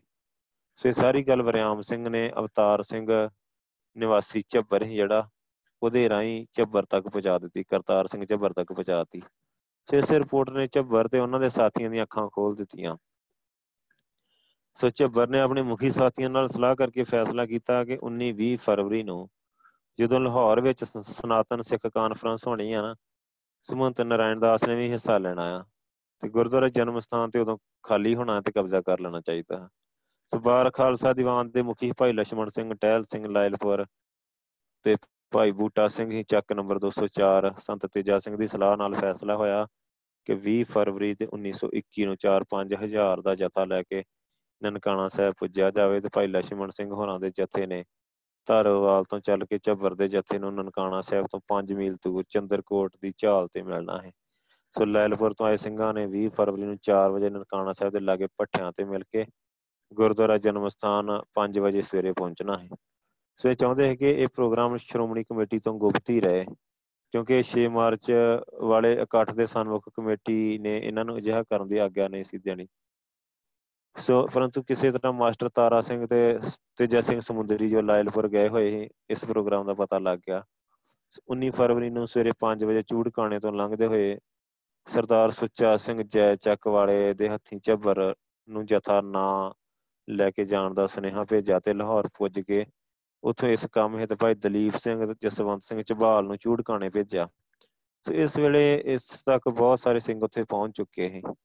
ਸੰਤ ਤੇਜਾ ਸਿੰਘ ਵੀ ਲੈਲਪੁਰ ਤੋਂ 60 ਸਿੰਘਾਂ ਦੇ ਜਥੇ ਸਮੇਤ ਪਹੁੰਚ ਗਿਆ ਤੇ ਜਥਾ ਸ਼ਾਮ ਪਈ ਨਨਕਾਣਾ ਸਾਹਿਬ ਵੱਲ ਨੂੰ ਜੋ ਇਥੋਂ 15 ਕੋ ਦੂਰ ਹੀ ਤੁਰਨ ਦੇ ਆਰ ਵਿੱਚ ਹੀ ਕਿ ਭਾਈ ਦਲੀਪ ਸਿੰਘ ਹੋਣੀ ਪਹੁੰਚ ਗਏ ਤੇ ਲੰਮੇ ਵਿਚਾਰ ਮਗਰੋਂ ਸੰਤ ਤੇਜਾ ਸਿੰਘ ਨੇ ਕਿਹਾ ਕਿ ਝੱਬਰ ਸਾਹਿਬ, ਜੇ ਤੁਸੀਂ ਸ਼੍ਰੋਮਣੀ ਪੰਥਕ ਜਥੇਬੰਦੀ ਦੇ ਹੁਕਮਾਂ ਦੀ ਉਲੰਘਣਾ ਕਰਕੇ ਨਨਕਾਣਾ ਸਾਹਿਬ ਜਥਾ ਲੈ ਗਏ ਤਾਂ ਤੁਸੀਂ ਪੰਥ ਤੇ ਗੁਰੂ ਦੇ ਦੇਣਦਾਰ ਹੋਗੇ ਸੋ ਝੱਬਰ ਨੇ ਕਿਹਾ ਕਿ ਆਪੋ ਵਿੱਚ ਹੋਏ ਫੈਸਲੇ ਦੇ ਅਨਸਾਰ ਜੇਕਰ ਲਛਮਣ ਸਿੰਘ ਹੋਣੀ ਜਾਂ ਹੋਰ ਸਿੰਘ ਉੱਥੇ ਚਲੇ ਗਏ, ਨਨਕਾਣਾ ਸਾਹਿਬ ਪਹੁੰਚ ਗਏ ਤੇ ਜੋ ਨੁਕਸਾਨ ਹੋਇਆ ਉਹਦਾ ਜ਼ਿੰਮੇਵਾਰ ਜ਼ਿੰਮੇਵਾਰ ਕੌਣ ਹੋਊਗਾ? ਸੋ ਭਾਈ ਦਲੀਪ ਸਿੰਘ ਨੇ ਉਹਨਾਂ ਨੂੰ ਰੋਕਣ ਦੀ ਆਪਣੀ ਜ਼ਿੰਮੇਵਾਰੀ ਲੈ ਲਈ ਤੇ ਅਖੀਰ ਇੱਕ ਚਿੱਠੀ ਲਿਖੀ ਗਈ, ਜਿਸ ਤੇ ਦਲੀਪ ਸਿੰਘ, ਜਸਵੰਤ ਸਿੰਘ, ਝਬਾਲ ਤੇ ਸੇ ਛੇ ਹੋਰ ਸਿੰਘਾਂ ਨੇ ਦਸਤਖਤ ਕਰ ਦਿੱਤੇ, ਚਾਰ ਘੋੜ ਸਵਾਰ, ਜਿਨ੍ਹਾਂ ਚ ਭਾਈ ਦਲੀਪ ਸਿੰਘ ਹੀ ਜਥੇਦਾਰ ਲਛਮਣ ਸਿੰਘ ਦੇ ਜਥੇ ਨੂੰ ਰੋਕਣ ਲਈ ਤੁਰ ਪਏ। ਸੋ ਚੰਦਰਕੋਟ ਅਤੇ ਉਸ ਤੋਂ ਅੱਗੇ ਕਈ ਥਾਈਂ ਮਤਲਬ ਸਾਰੀ ਰਾਤ ਜਥੇ ਦੀ ਭਾਲ ਕਰਦੇ ਰਹੇ, ਜੋ ਜਥੇ ਜਾਂ ਇਕੱਲੇ ਦੁਕੱਲੇ ਸਿੰਘ ਮਿਲ ਗਏ, ਉਹਨਾਂ ਨੂੰ ਨਨਕਾਣਾ ਸਾਹਿਬ ਜਾਣੋਂ ਵਰਜਿਆ ਪਰੰਤੂ ਭਾਈ ਲਛਮਣ ਸਿੰਘ ਦੀ ਜੇ ਦਾ ਜਥਾ ਇਹਨਾਂ ਨੂੰ ਮਿਲਿਆ ਹੀ ਨਾ। ਸੋ ਅੰਮ੍ਰਿਤ ਵੇਲੇ 4 ਵਜੇ ਦੇ ਕਰੀਬ ਇਹ ਨਨਕਾਣਾ ਸਾਹਿਬ ਦੇ ਲਾਗੇ ਪਹੁੰਚ ਗਏ। ਇੱਥੇ ਵੀ ਜਥੇ ਦੇ ਆਉਣ ਦੇ ਕੋਈ ਨਿਸ਼ਾਨ ਨਹੀਂ ਅਖੀਰ ਭਾਈ ਦਲੀਪ ਸਿੰਘ ਤੇ ਉੱਤਮ ਸਿੰਘ ਦੇ ਕਾਰਖਾਨੇ ਗਏ। ਮੁਨਸ਼ੀ ਵਰਿਆਮ ਸਿੰਘ ਨੂੰ ਉਹ ਚਿੱਠੀ ਦਿੱਤੀ। ਜਥੇ ਦੀ ਭਾਲ 'ਚ ਨਨਕਾਣਾ ਸਾਹਿਬ ਨੂੰ ਆਉਂਦੇ ਰਾਹਾਂ ਤੇ ਕਰਨ ਲਈ ਭੇਜਿਆ। ਸੋ ਕਹਿੰਦੇ ਕਿ ਭਾਈ ਲਛਮਣ ਸਿੰਘ ਤੇ ਭਾਈ ਟਹਿਲ ਸਿੰਘ ਦਾ ਜਥਾ ਆਪਣੇ ਪਿੰਡੋਂ 19 ਫਰਵਰੀ ਨੂੰ ਤੁਰ ਪਿਆ ਹੈ ਇਸ ਜਥੇ ਦੇ ਸਿੰਘਾਂ ਨੇ ਗੁਰਦੁਆਰਾ ਨਨਕਾਣਾ ਸਾਹਿਬ ਦੀ ਸੇਵਾ ਲਈ ਸਿਰ ਲਾਉਣ ਦਾ ਪਰਣ ਲੈ ਲਿਆ ਹੈ ਸੋ ਸ਼ਹੀਦੀ ਦੇਣ ਦਾ ਸੀਸ ਭੇਟਾ ਕਰਨ ਦਾ ਪਰਣ ਲੈ ਲਿਆ ਇਹਨਾਂ ਨੇ। ਇਸ ਵਿੱਚ ਤਿੰਨ ਸਿੰਘਣੀਆਂ ਹੈ ਜਿਨ੍ਹਾਂ ਵਿੱਚ ਲਛਮਣ ਸਿੰਘ ਦੀ ਸਿੰਘਣੀ ਵੀ ਹੈ ਇਹ ਜਥਾ ਰਸਤੇ ਵਿੱਚ ਨਿਜਾਮਪੁਰ, ਦੇਵਾ ਸਿੰਘ ਵਾਲਾ, ਧੰਨੂਵਾਲ, ਚੇਲਾਵਾਲ ਛੋਟੀਆਂ ਮੂਲ ਸਿੰਘ ਵਾਲਾ ਆਦਿ ਪਿੰਡਾਂ ਵਿੱਚੋਂ ਲੰਘਦਾ ਹੋਇਆ ਮੋਲਣ ਵਿਖੇ, ਜੋ ਨਨਕਾਣਾ ਸਾਹਿਬ ਤੋਂ ਸਿਰਫ 6 ਮੀਲ ਦੂਰ ਹੀ ਉੱਥੇ ਪਹੁੰਚ ਗਿਆ। ਸੋ ਇੱਥੇ ਪੁੱਜਣ ਤੱਕ ਇਸ ਵਿੱਚ ਨਾ 150 ਸਿੰਘ ਮਤਲਬ ਸ਼ਾਮਲ ਹੋ ਗਏ 150 ਸਿੰਘ ਹੀ ਇਸ ਜਥੇ 'ਚ। ਇਹਨਾਂ ਨੇ ਚੰਦਰਕੋਟ ਤੋਂ ਝੱਬਰ ਦੇ ਜਥੇ ਦੀ ਖਬਰ ਆਉਣ ਤੋਂ ਪਹਿਲਾਂ ਹੀ ਚਾਲੇ ਪਾ ਦਿੱਤੇ ਸੀ। ਸੋ ਕਹਿੰਦੇ ਕਿ ਇਹ ਮਿੱਥਿਆ ਸੀਗੇ, ਜਦ ਅਸੀਂ ਇਸ ਸ਼ੁਭ ਕੰਮ ਲਈ ਆਏ ਹਾਂ ਤੇ ਢਿੱਲ ਕਰਨੀ ਠੀਕ ਨਹੀਂ। ਸੋ ਨਨਕਾਣਾ ਸਾਹਿਬ ਦੇ ਜਨਮ ਸਥਾਨ ਵੱਲ ਤੁਰ ਪਏ। ਭਾਈ ਲਛਮਣ ਸਿੰਘ ਜਥੇਦਾਰ ਨੇ ਕੋਟ ਦਰਬਾਰ ਦੀ ਜੂ ਵਿੱਚ ਇੱਕ ਇਸ ਥਾਂ ਤੇ ਜਥੇ ਨੂੰ ਰੋਕ ਕੇ ਸਾਰੇ ਸਿੰਘਾਂ ਪਾਸੋਂ ਹੱਥ ਨਾ ਉਠਾਉਣ ਤੇ ਸ਼ਾਂਤਮਈ ਰਹਿੰਦੇ ਹੋਏ ਸ਼ਹੀਦੀ ਪ੍ਰਾਪਤ ਕਰਨ ਦਾ ਪਰਣ ਲਿਆ। ਤੇ ਇੱਥੋਂ ਦੀ ਅੱਗੋਂ ਵੱਧ ਕੇ ਜਥਾ, ਜਦ ਜਥਾ ਗੁਰਦੁਆਰਾ ਜਨਮ ਸਥਾਨ ਤੋਂ ਅੱਧਾ ਕੁ ਮੀਲ ਤੇ ਪੱਠਿਆਂ ਵਾਲੀ ਥਾਂ ਤੇ ਪੁੱਜਾ, ਤਾਂ ਜਥੇਦਾਰ ਜੀ ਲక్ష్మణ ਸਿੰਘ ਹੀ ਉਹਨੇ ਆਪਣੀ ਸਿੰਘਣੀ ਬੀਬੀ ਇੰਦਰ ਕੌਰ ਤੇ ਦੋ ਹੋਰ ਬੀਬੀਆਂ ਨੂੰ ਭਾਈ ਹਾਕਮ ਸਿੰਘ ਦੇ ਨਾਲ ਗੁਰਦੁਆਰਾ ਤੰਬੂ ਸਾਹਿਬ ਵੱਲ ਭੇਜ ਦਿੱਤਾ। ਸੋ ਇਸ ਸਮੇਂ ਭਾਈ ਟਹਿਲ ਸਿੰਘ ਨੇ ਆਪਣੀ ਜੇਬ ਵਿੱਚੋਂ 18 ਰੁਪਏ ਬੀਬੀ ਇੰਦਰ ਕੌਰ ਨੂੰ ਦਿੱਤੇ।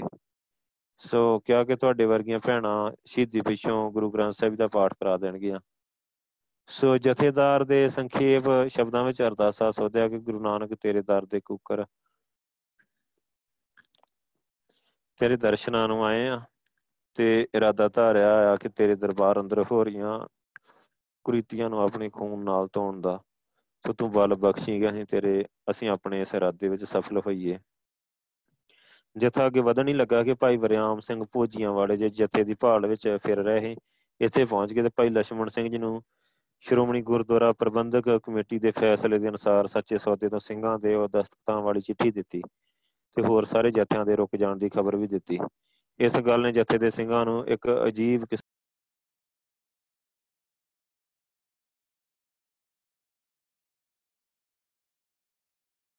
ਸੋ ਇੱਕ ਅਜੀਬ ਕਿਸਮ ਦੀ ਦੁਚਿੱਤੀ ਵਿੱਚ ਪਾ ਦਿੱਤਾ ਸਿੰਘਾਂ ਨੂੰ। ਜਦੋਂ ਇਹ ਖਬਰ ਉਹਨੇ ਜਾ ਕੇ ਦਿੱਤੀ, ਹੁਣ ਅੱਧਾ ਕਿਲੋਮੀਟਰ ਸਾਰਾ ਦੂਰ ਰਹਿ ਗਏ ਇਹ। ਵਾਹਿਗੁਰੂ। ਸੋ ਜਦੋਂ ਉਹ ਇਹ ਦੁਚਿੱਤੀ 'ਚ ਪੈ ਗਏ ਤੇ ਇਸ ਗੱਲ ਨੇ ਜਥੇ ਦੇ ਸਿੰਘਾਂ ਨੂੰ ਨਾ ਜਦੋਂ ਦੁਚਿੱਤੀ ਵਿੱਚ ਪਾ ਦਿੱਤਾ ਤੇ ਨਵੇਂ ਪੈਦਾ ਹੋਏ ਹਾਲਾਤ ਤੇ ਵਿਚਾਰ ਹੋਣੀ ਸ਼ੁਰੂ ਹੋ ਗਈ। ਭਾਈ ਟੈਲ ਸਿੰਘ ਹੋਣਾ ਨੇ ਕਿਹਾ ਕਿ ਖਾਲਸਾ ਜੀ ਹੁਣ ਸੋਚਣ ਦਾ ਵੇਲਾ ਨਹੀਂ ਆ, ਅਸੀਂ ਆਪਣੀਆਂ ਜ਼ਿੰਦਗੀਆਂ ਗੁਰਦੁਆਰੇ ਦੀ ਖਾਤਰ ਲਗਾ ਦੇਣ ਦਾ ਵਚਨ ਕਰ ਚੁੱਕੇ ਆ ਤੇ ਇਹੋ ਰਦਾ ਧਾਰਕ ਘਰਾਂ ਤੋਂ ਤੁਰੇ ਹਾਂ ਕਿ ਅੱਜ ਨਨਕਾਣਾ ਸਾਹਿਬ ਨੂੰ ਆਜ਼ਾਦ ਕਰਾਉਣਾ ਹੈ ਜਾਂ ਸ਼ਹੀਦ ਹੋਣਾ ਹੈ। ਸੋ ਇਹੋ ਹੀ ਅਰਦਾਸ ਤੁਸੀਂ ਹੁਣੇ ਕੀਤੀ ਆ। ਤੇ ਆਪਣੇ ਕੀਤੇ ਬਚਨਾਂ ਤੋਂ ਫਿਰਨਾ ਸੂਰਮਿਆਂ ਦਾ ਕੰਮ ਨਹੀਂ ਤੇ ਮੈਂ ਵਾਪਸ ਨਹੀਂ ਜਾਊਂਗਾ। ਸੋ ਮੇਰੇ ਨਾਲ ਕੋਈ ਤੁਰੇ ਜਾਂ ਨਾ, ਮੈਂ ਤਾਂ ਸਿੱਧਾ ਗੁਰਦੁਆਰੇ ਜਾਵਾਂਗਾ। ਸੋ ਇਉਂ ਕਹਿੰਦੇ ਹੋਏ ਭਾਈ ਟਹਿਲ ਸਿੰਘ ਜੀ ਗੁਰਦੁਆਰਾ ਜਨਮ ਸਥਾਨ ਵੱਲ ਤੁਰ ਪਏ। ਸੋ ਫਿਰ ਕੌਣ ਸੀ ਜੋ ਪਿਛਾਂ ਹਟਦਾ? ਸੋ ਅੱਗੇ ਹੀ ਮਤਲਬ ਪਾਲ ਸਿੰਘ ਹੀ, ਜੋ ਬਚਾਣੇ ਵੱਲੋਂ ਕਈ ਜਥਿਆਂ ਨੂੰ ਮੋੜਦੇ ਹੋਏ ਠੀਕ ਇੱਥੇ ਪਹੁੰਚੇ ਸਨ, ਦੌੜ ਕੇ ਭਾਈ ਲక్ష్మణ ਸਿੰਘ ਨੂੰ ਜੱਫਾ ਮਾਰ ਕੇ ਰੋਕ ਲੈਣ ਦੀ ਕੋਸ਼ਿਸ਼ ਕੀਤੀ ਉਹਨੇ, ਪਰ ਉਹ ਜਥੇਦਾਰ ਜੀ ਨੂੰ ਰੋਕ ਨਾ ਸਕੇ। ਸੋ ਮੰਤ ਨਰਾਇਣ ਦਾਸ ਜੋ ਲਾਹੌਰ ਤੋਂ ਸਨਾਤਨ ਸਿੱਖ ਕਾਨਫਰੰਸ ਵਿੱਚ ਜਾਣ ਲਈ 19 ਫਰਵਰੀ ਨੂੰ ਸ਼ਾਮ ਪੌਣੇ 4 ਦੀ ਗੱਡੀ ਤੇ ਸਵਾਰ ਸੀ। ਗੱਡੀ ਚੱਲਣ ਤੋਂ ਪਹਿਲਾਂ ਹੀ ਕਿਸੇ ਮੁਸਲਮਾਨ ਔਰਤ ਨੇ ਉਹਨੂੰ ਜਾ ਖਬਰ ਕੀਤੀ ਕਿ ਜਥਾ ਬਚਿਆਣੇ ਪਹੁੰਚ ਗਿਆ ਹੈ ਮਹੰਤ ਤੇ ਉਹਦੇ ਸਾਥੀ ਗੁਰਦਰ ਜਨਮ ਸਥਾਨ ਆ ਗਏ ਵਾਪਸ। ਉਹ ਗਿਆ ਹੀ ਨਾ ਲਾਹੌਰ। ਸੋ ਉਹਨੇ ਸਾਰੀ ਰਾਤ ਦੀ ਤਿਆਰੀ, ਉਹਨੇ ਸਾਰੀ ਰਾਤ ਤਿਆਰੀ ਵਿੱਚ ਹੀ ਲੰਘਾਈ। ਉਹਨੇ ਪਹਿਲਾਂ ਹੀ ਆਪਣੇ ਟੱਬਰ ਦੇ ਬੰਦੇ ਲਾਹੌਰ ਘੱਲ ਦਿੱਤੇ ਹੋਏ ਸਨ। ਰੁਪਈਆ, ਪੈਸਾ ਤੇ ਜ਼ਰੂਰੀ ਕਾਗਜ਼ਾਤ ਵੀ ਉਹਨੇ ਲਾਹੌਰ ਭੇਜ ਦਿੱਤੇ ਸੀ। ਇਥੋਂ ਤੱਕ ਕਿ ਕਸੂਰ ਦੇ ਥਾਣੇ ਵਿੱਚ 10 ਨੰਬਰੀ ਬਦਮਾਸ਼ਾਂ, ਰਿਹਾਣਾ ਅਮਲ ਕੁੰਦੀ ਵਿਸਾਖਾ ਤੇ ਕੁਝ ਹੋਰਨਾਂ ਦੀਆਂ ਹਾਜ਼ਰੀਆਂ ਲਵਾਉਣ ਦਾ ਵੀ ਬੰਦੋਬਸਤ ਕਰ ਛੱਡਿਆ ਹੈ ਜੋ ਆਪਣੀ ਪੋਜੀਸ਼ਨ ਸਾਫ਼ ਕਰਨ ਲਈ ਸਫ਼ਾਈ ਪੇਸ਼ ਕਰ ਸਕਣ ਕਿ ਜਿਨ੍ਹਾਂ ਬਦਮਾਸ਼ਾਂ ਨੂੰ ਕਾਤਲ ਕਿਹਾ ਜਾ ਰਿਹਾ ਆ, ਉਹ ਤਾਂ ਉਸ ਦਿਨ ਨਨਕਾਣੇ ਸਾਹਿਬ ਵਿੱਚ ਹੈਗੇ ਨਹੀਂ। ਉਹਨਾਂ ਦੀ ਹਾਜ਼ਰੀ ਮਤਲਬ ਥਾਣੇ ਲਵਾ ਦਿੱਤੀ ਬਦਮਾਸ਼ਾਂ ਦੀ ਕਿ ਉਹ ਥਾਣੇ 'ਚ ਹਾਜ਼ਰ ਆ। ਤੇ ਉਹਨਾਂ ਨੂੰ ਇੱਥੇ ਲੈਣ ਦਾ ਕਤਲ ਕਰਨ ਵਾਸਤੇ ਵੀ ਜਦੋਂ ਪੁੱਛ ਪੜਤਾਲ ਹੋਊਗੀ ਕਵਾਂਗੇ ਤੇ ਥਾਣੇ ਸਾਰੇ ਇੱਥੇ ਹੈਗੇ ਨਹੀਂ। ਸੋ ਅਕਾਲੀਆਂ ਨੇ ਜਨਮ ਸਥਾਨ ਦੇ ਬਾਹਰ ਤਲਾਬ ਤੇ ਇਸ਼ਨਾਨ ਕੀਤਾ। ਤੇ ਕੋਈ ਪੌਣੇ 6 ਵਜੇ ਦੇ 6 ਵਜੇ ਦੇ ਕਰੀਬ ਸਾਰੇ ਸਿੰਘ ਗੁਰਦੁਆਰੇ ਦੇ ਅੰਦਰ ਦਾਖਲ ਹੋਏ। ਮਹੰਤ ਦੇ ਗੁੰਡੇ ਬਦਮਾਸ਼ ਅੱਗੇ ਤਿਆਰ ਬੈਠੇ ਸੀ। ਅੰਦਰ ਪੁੱਜਦੇ ਸਾਰ ਹੀ ਮੱਥਾ ਟੇਕ ਕੇ ਜਥੇਦਾਰ ਲక్ష్మణ ਸਿੰਘ ਨੇ ਜਥੇ ਦੇ ਸਾਰੇ ਸਿੰਘਾਂ ਨੂੰ ਥਾਂ-ਥਾਂ ਡਿਊਟੀਆਂ ਦੀ ਸੌਂਪਣਾ ਕਰ ਦਿੱਤੀ।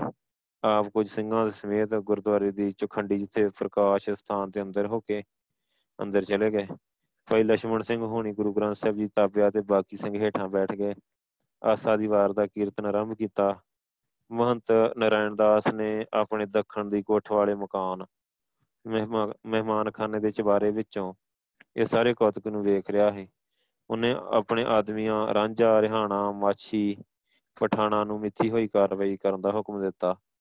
ਸੋ ਗੁਰਦੁਆਰੇ ਦੇ ਅੰਦਰ ਸੰਗਤ ਵਿੱਚ ਜਿਹੜੇ ਸਾਧੂ ਆਦ ਬੈਠੇ ਸਨ, ਉਹ ਹੌਲੀ ਹੌਲੀ ਖਿਸਕ ਗਏ ਇਥੋਂ। ਗੇਟ ਬੰਦ ਕਰ ਦਿੱਤੇ ਗਏ। ਇੱਕਦਮ ਇਹ ਹੱਤਾ ਜਿਹੜਾ ਹੈ ਜਨਮ ਸਥਾਨ ਦੀ ਦੱਖਣ ਦੀ ਬਾਈ ਦੇ ਕਮਰਿਆਂ ਉੱਪਰੋਂ ਗੋਲੀਆਂ ਚੱਲਣ ਲੱਗ ਪਈਆਂ।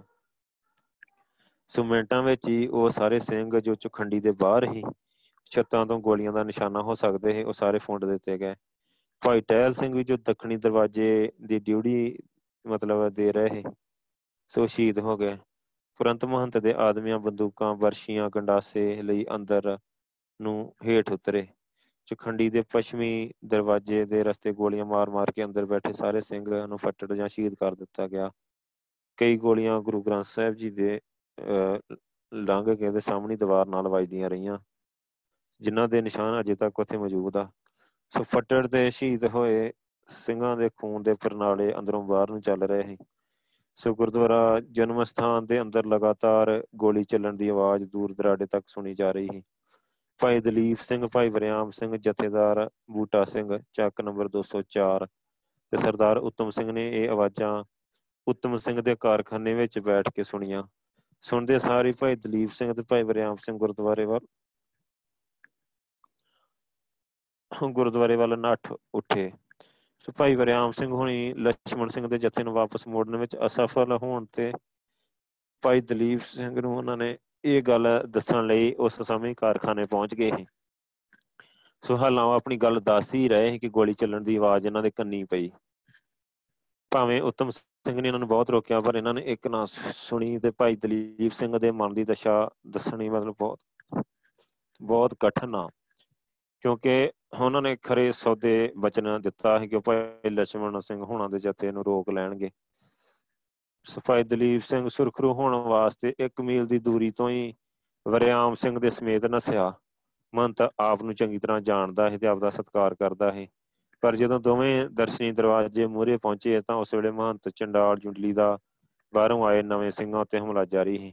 ਸੋ ਸਿੰਘਾਂ ਨੂੰ ਅੰਨੇ ਵਾਹ ਸੱਜੇ ਖੱਬੇ ਕਤਲ ਕੀਤਾ ਜਾ ਰਿਹਾ ਹੈ ਭਾਈ ਜੀ ਨੇ ਹੱਥ ਜੋੜ ਕੇ ਮਹੰਤ ਨੂੰ ਆਖਿਆ, ਨਾ ਕਰੋ ਕਤਲ, ਬੰਦ ਕਰੋ ਕਤਲੇਆਮ ਮੈਂ ਅੱਜ ਵੀ ਤੁਹਾਨੂੰ ਪੰਥ ਤੋਂ ਮਾਫੀ ਦਵਾ ਦਊਂਗਾ। ਸੋ ਉੱਥੇ ਦਾ ਮਹੰਤ ਅੰਨਾ ਹੋਇਆ ਪਿਆ ਸੀ ਤੇ ਉਹਨੇ ਭਾਈ ਦਲੀਪ ਸਿੰਘ ਨੂੰ ਪਿਸਤੌਲ ਦੀ ਗੋਲੀ ਨਾਲ ਸ਼ਹੀਦ ਕਰ ਦਿੱਤਾ। ਮੰਤ ਦੇ ਬੰਦਿਆਂ ਨੇ ਵਰਿਆਮ ਵਰਿਆਮ ਸਿੰਘ ਦੇ ਵੀ ਟੁਕੜੇ ਕਰ ਦਿੱਤੇ। ਫਿਰ ਇਹਨਾਂ ਦੋਹਾਂ ਸਿੰਘਾਂ ਦੇ ਸਰੀਰਾਂ ਨੂੰ ਪੰਜ ਛੇ ਸਿੰਘਾਂ ਨੂੰ ਨਾਲ ਹੀ ਲੱਗਦੀਆਂ ਘੁਮਿਆਰਿਆਂ ਦੀਆਂ ਪੱਠੀਆਂ ਵਿੱਚ ਸੁੱਟ ਦਿੱਤਾ ਗਿਆ। ਸੋ ਚਖੰਡੀ ਦੇ ਅੰਦਰ ਕੁਝ ਸਿੰਘ ਸ਼ਹੀਦ ਕਰ ਦਿੱਤੇ ਗਏ। ਜੋ ਕੁਝ ਫੱਟੜ ਪਏ ਸਨ, ਉਹਨਾਂ ਨੂੰ ਟੁਕੜੇ ਟੁਕੜੇ ਕਰ ਦਿੱਤਾ ਗਿਆ। ਪੰਜੀ ਕ ਸਿੰਘ ਹੈਗੇ ਸੀ, ਕਮਰਿਆਂ ਦੇ ਵਿੱਚ ਚਲੇ ਗਏ। ਸੋ ਉੱਥੇ ਵੀ ਮਹੰਤਾਂ ਦੀ ਧਾੜ ਨੇ, ਗੋਲੀਆਂ, ਟਕੂਏ, ਲਾਠੀਆਂ ਤੇ ਇੱਟਾਂ ਮਾਰ-ਮਾਰ ਕੇ ਉਹਨਾਂ ਨੂੰ ਮਤਲਬ ਸ਼ਹੀਦ ਕਰ ਦਿੱਤਾ। ਸੋ ਇਸ ਵੇਲੇ ਬਾਹਰੋਂ ਸਿੰਘਾਂ ਦੇ ਜਕਾਰੇ ਛੱਡਣ ਦੀ ਆਵਾਜ਼ ਆਈ। ਗੁੰਡਿਆਂ ਤੇ ਬਦਮਾਸ਼ਾਂ ਨੇ ਉਹਨਾਂ ਉੱਤੇ ਹਮਲਾ ਕਰਨ ਲਈ ਦਰਸ਼ਨੀ ਬਾਜ਼ਾਰ ਹੀ ਨਾ ਜਿਹੜੇ ਗੇਟ, ਉਹ ਖੋਲ ਦਿੱਤੇ। ਟੁੱਟ ਕੇ ਉਹਨਾਂ ਤੇ ਜਾ ਪਏ। ਉਹਨਾਂ ਨੇ ਸਿੱਖਾਂ ਨੂੰ ਸ਼ਹੀਦ ਕਰ ਦਿੱਤਾ। ਮੰਤ ਖੁਦ ਇਸ ਕਤਲੇਆਮ ਦੀ ਅਗਵਾਈ ਕਰ ਰਿਹਾ ਹੈ। ਸੋ ਨੇ ਮੂੰਹ ਤੇ ਚਾਦਰ ਲਪੇਟੀ ਹੋਈ ਤੇ ਘੋੜੇ ਉੱਤੇ ਚੜਿਆ ਹੋਇਆ, ਕਦੇ ਇੱਧਰ ਜਾਂਦਾ, ਕਦੇ ਉੱਧਰ। ਤੇ ਆ ਅਤੇ ਉੱਚੀ ਉੱਚੀ ਆਖ ਰਿਹਾ ਹੈ ਕਿ ਕੋਈ ਕੇਸਾਂ ਵਾਲਾ ਸਿੱਖ ਜਿਉਂਦਾ ਨਾ ਰਹਿਣ ਦਿਓ। ਦੋ ਤਿੰਨ ਸਿੰਘ ਖੇਤਾਂ ਵਿੱਚ ਜਾ ਕੇ ਸ਼ਹੀਦ ਕਰ ਦਿੱਤੇ ਗਏ। ਸੋ ਰੇਲਵੇ ਲਾਈਨਾਂ ਜੋ ਤੱਕ, ਰੇਲਵੇ ਲਾਈਨਾਂ ਤੱਕ ਜੋ ਸਿੱਖ ਨਜ਼ਰ ਆਇਆ, ਸ਼ਹੀਦ ਕਰ ਦਿੱਤਾ ਗਿਆ। ਇੱਕ 12 ਸਾਲਾਂ ਦਾ ਲੜਕਾ ਸੀ ਜਿਹੜਾ ਚਖੰਡੀ ਦੇ ਅੰਦਰ ਇੱਕ ਨਾ ਵੱਡੀ ਖੁੱਲੀ ਕੰਧ ਵਾਲੀ ਅਲਮਾਰੀ ਦੇ ਵਿੱਚ ਲੁਕ ਗਿਆ ਹੈ ਸੋ ਬਚ ਰਿਹਾ। ਇਹ ਲੜਕਾ ਹੈਗਾ ਜਰਗ। ਪਟਿਆਲਾ ਦਾ ਨਿਵਾਸੀ ਹੀ ਸ਼ਹੀਦ ਕੇਰ ਸਿੰਘ ਦਾ ਪੁੱਤਰ ਹੀ ਤੇ ਆਪਣੇ ਪਿਓ ਦੇ ਨਾਲ ਇਸ ਜਥੇ 'ਚ ਸ਼ਾਮਲ ਹੋਇਆ ਸੀ। ਸੋ ਇਹਨੂੰ ਅਲਮਾਰੀ ਵਿੱਚੋਂ ਕੱਢ ਕੇ ਤੇ ਬਲ ਦੀ ਅੱਗ ਵਿੱਚ ਸੁੱਟ ਦਿੱਤਾ ਗਿਆ। ਜਿਸ ਵੇਲੇ ਸਾਰੇ ਸਿੰਘ ਸ਼ਹੀਦ ਹੋ ਗਏ ਜਾਂ ਫੱਟੜ ਹੋ ਗਏ ਮੰਤ ਨੇ ਹੁਕਮ ਦਿੱਤਾ ਕਿ ਸਾਰੀਆਂ ਲੋਥਾਂ ਨੂੰ ਇਕੱਠਿਆਂ ਕਰਕੇ ਤੇ ਕੇਵਲ ਚਾਰ ਲੋਥਾਂ ਰਹਿਣ ਦਿਓ, ਬਾਕੀ ਨੂੰ ਮਿੱਟੀ ਦਾ ਤੇਲ ਪਾ ਕੇ ਤੇ ਸਾੜ ਦਿਓ। ਇਹਨਾਂ ਵਿੱਚੋਂ ਇੱਕ ਹੈ ਸਰਦਾਰ ਮੰਗਲ ਸਿੰਘ ਮਜਵੀ ਸਿੰਘ ਸੀ, ਜੋ ਭਾਈ ਲਛਮਣ ਸਿੰਘ ਦਾ ਪੁੱਤਰ ਬਣਿਆ ਹੋਇਆ ਸੀ। ਸੋ ਇੱਕ ਸਾਧੂ ਵੀ ਹੀ ਜੋ ਕਿ ਕਿਸੇ ਬਦਮਾਸ਼ ਦੀ ਗੋਲੀ ਨਾਲ ਮਾਰਿਆ ਗਿਆ ਹੈ। ਇਸ ਤਰ੍ਹਾਂ ਫਟਣਾ ਦੇ ਤੇ ਲੋਥਾਂ ਦੇ ਤਿੰਨ ਚਾਰ ਢੇਰ ਬਣਾਏ ਗਏ, ਅੱਗ ਲਾ ਕੇ ਸਾੜੇ ਗਏ। ਇੱਕ ਸਿੰਘ ਜੋ ਸ਼ਾਇਦ ਭਾਈ ਲక్ష్మణ ਸਿੰਘ ਹੀ ਇਹਨਾਂ ਨੂੰ ਜੰਡ ਨਾਲ ਬੰਨ ਕੇ ਤੇ ਇਹਨੇ ਜਿਹੜਾ ਮੰਤ ਹੀ ਇਹਨੇ ਉਹਦੇ ਉੱਤੇ ਸ਼ਰਾਬ ਪਾ ਕੇ ਤੇ ਉਹਨੂੰ ਅੱਗ ਲਾ ਦਿੱਤੀ। ਸੋ ਕਹਿੰਦੇ ਕਿ ਤਾਰਾਂ ਨਾਲ ਵਲਿਆ ਹੋਇਆ ਮਤਲਬ ਅੱਧ ਸੜਿਆ ਜੰਡ ਬਾਅਦ ਵਿੱਚ ਵੀ ਸਿੱਖਾਂ ਨੇ ਅੱਖੀਂ ਦੇਖਿਆ ਆਪਣੇ। ਸੋ ਇਹ ਜੰਡ ਅੱਜ ਅੱਜ ਵੀ ਹੈਗਾ ਆ। ਸੋ ਇਸ ਤੋਂ ਬਾਅਦ ਮਹੰਤ ਘੋੜੇ ਤੇ ਸਵਾਰ ਹੋ ਕੇ ਕੁਝ ਸਾਥੀਆਂ ਨਾਲ ਸ਼ਹਿਰ ਵੱਲ ਗਿਆ ਤੇ ਜੋ ਵੀ ਸਿੰਘ ਨਜ਼ਰ ਆਇਆ ਕੀਤਾ, ਕਤਲ ਕਰ ਦਿੱਤਾ ਗਿਆ। ਸੋ ਜਿਹੜਾ ਆਪਾਂ ਅਰਦਾਸ ਚ ਜ਼ਿਕਰ ਕਰਦੇ ਨੇ ਜੰਡਾਂ ਨਾਲ ਸਾੜੇ ਗਏ ਤੇ ਉਹ ਸਾਰਾ ਉਹ ਲక్ష్మణ ਸਿੰਘ ਧਰੋਵਾਲੀ ਨੂੰ ਜੰਡ ਦੇ ਨਾਲ ਬੰਨ ਕੇ ਤੇ ਉਹਨਾਂ ਨੇ ਤਾਰਾਂ ਦੇ ਨਾਲ ਤੇ ਸ਼ਰਾਬ ਪਾ ਕੇ ਤੇ ਸਾੜ ਦਿੱਤਾ। ਹੈ ਸੋ ਕਤਲੇਆਮ ਦੀ ਖਬਰ ਆ ਜਿਹੜੀ ਚੰਗੀ ਤਰ੍ਹਾਂ ਜਦੋਂ ਤਸਦੀਕ ਹੋ ਜਾਣ ਤੇ ਡਿਸਟ੍ਰਿਕਟ ਇੰਜੀਨੀਅਰ ਹੀ Sardar S, N, S Sandhu ਨੇ ਆਪਣਾ ਇੱਕ ਖਾਸ ਆਦਮੀ ਸਵਾ 8 ਵਜੇ ਘੋੜੇ ਉੱਤੇ ਡਿਪਟੀ ਕਮਿਸ਼ਨਰ ਕਰੀ ਵੱਲ ਭੇਜਿਆ, ਤਾਂ ਜੋ ਖੁਦ ਮੌਕੇ ਤੇ ਆ ਕੇ ਭਿਆਨਕ ਸਾਕਾ ਅੱਖੀਂ ਵੇਖ ਲਵੇ।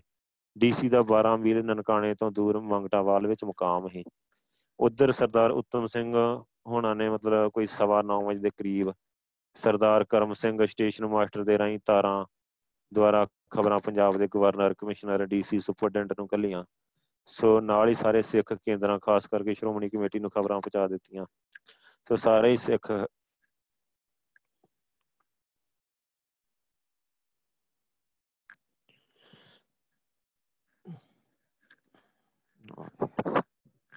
ਸੋ ਸਾਰੇ ਸਿੱਖ ਜਗਤ ਵਿੱਚ ਹਾਹਾਕਾਰ ਮਚ ਗਈ।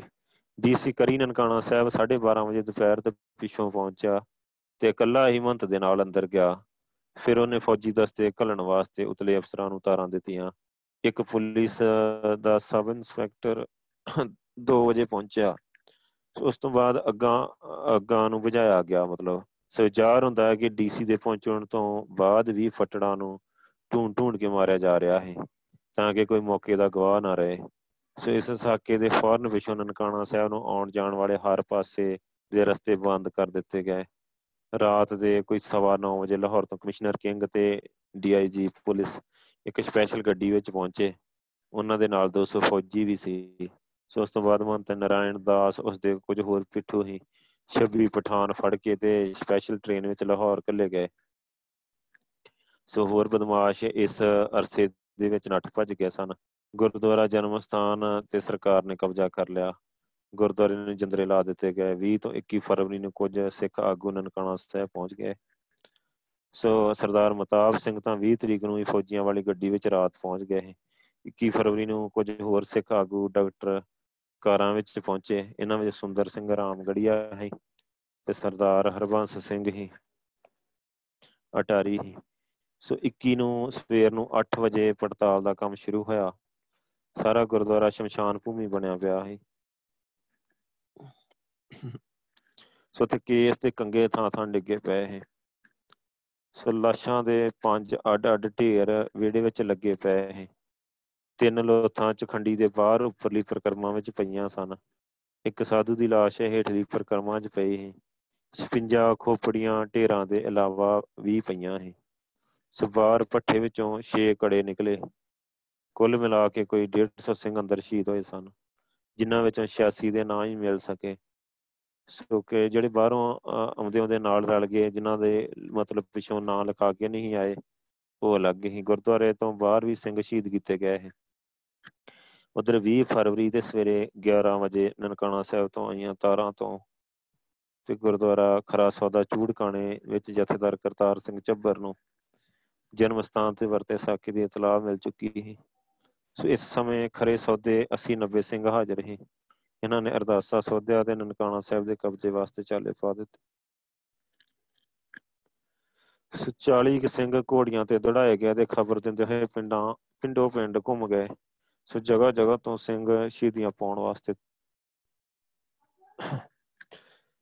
ਸੋ ਜਗ੍ਹਾ ਜਗ੍ਹਾ ਤੋਂ ਸਿੰਘ ਹੀ ਜਿਹੜੇ ਸ਼ਹੀਦੀਆਂ ਪਾਉਣ ਵਾਸਤੇ ਤੁਰ ਪਏ। ਇਸ ਦੇ ਨਾਲ ਹੀ ਜਿੱਥੇ ਕਿੱਥੇ ਵੀ ਇਸ ਸਾਕੇ ਦੀ ਖਬਰ ਪਹੁੰਚੀ ਸਿੱਖ ਜਨਤਾ ਤੇ ਖਾਸ ਕਰਕੇ ਅਕਾਲੀ ਨਨਕਾਣਾ ਸਾਹਿਬ ਦੇ ਸ਼ਹੀਦਾਂ ਦੇ ਦਰਸ਼ਨਾਂ ਨੂੰ ਨੱਠ ਉੱਠੇ। ਸੋ 20 ਫਰਵਰੀ ਦੀ ਰਾਤ 11 ਵਜੇ ਦੇ ਕਰੀਬ 1500 ਸਿੰਘਾਂ ਦੀ ਗਿਣਤੀ ਵੱਧ ਕੇ ਤੇ 4000 ਤੋਂ ਉੱਪਰ ਹੋ ਗਈ, ਜਿਨ੍ਹਾਂ ਵਿੱਚ ਬੀਬੀਆਂ ਵੀ ਸੀ ਤੇ ਬਜ਼ੁਰਗ ਵੀ ਸੀ।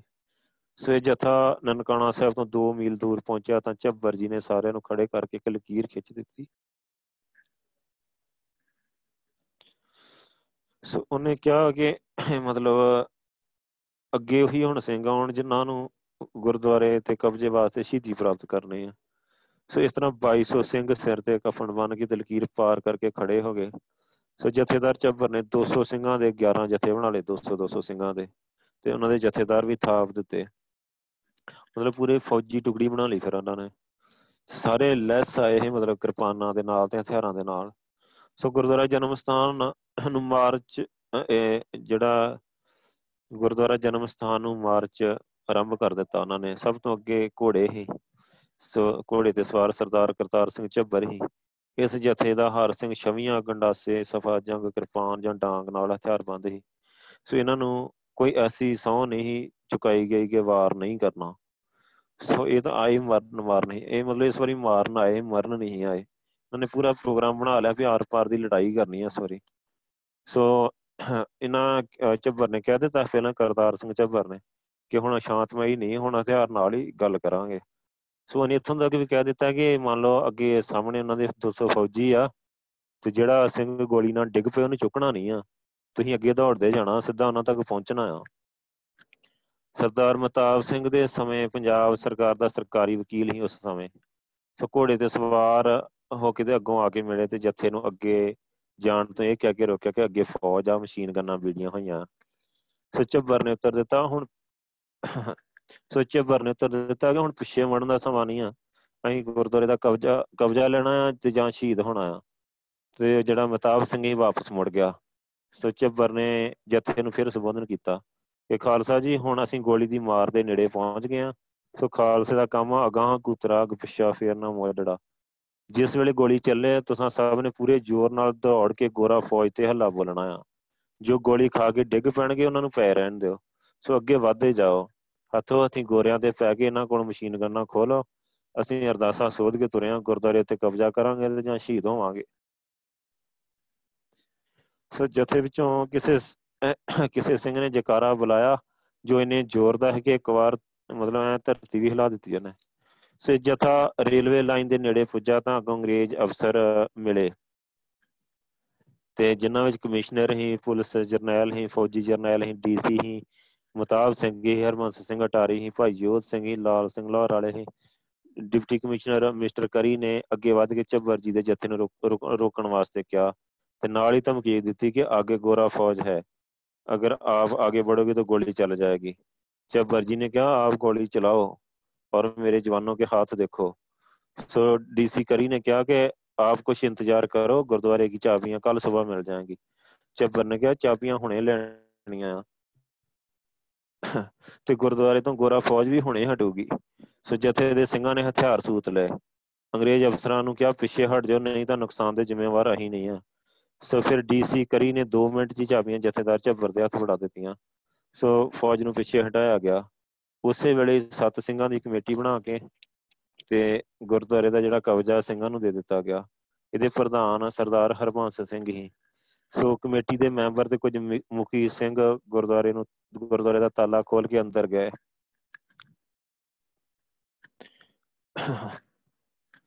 ਉਹਨਾਂ ਨੇ ਜੋ ਦ੍ਰਿਸ਼ ਦੇਖਿਆ ਉਹਨੂੰ ਜ਼ਿਆਦਾ ਦੇਰ ਬਰਦਾਸ਼ਤ ਨਾ ਕਰ ਸਕੇ।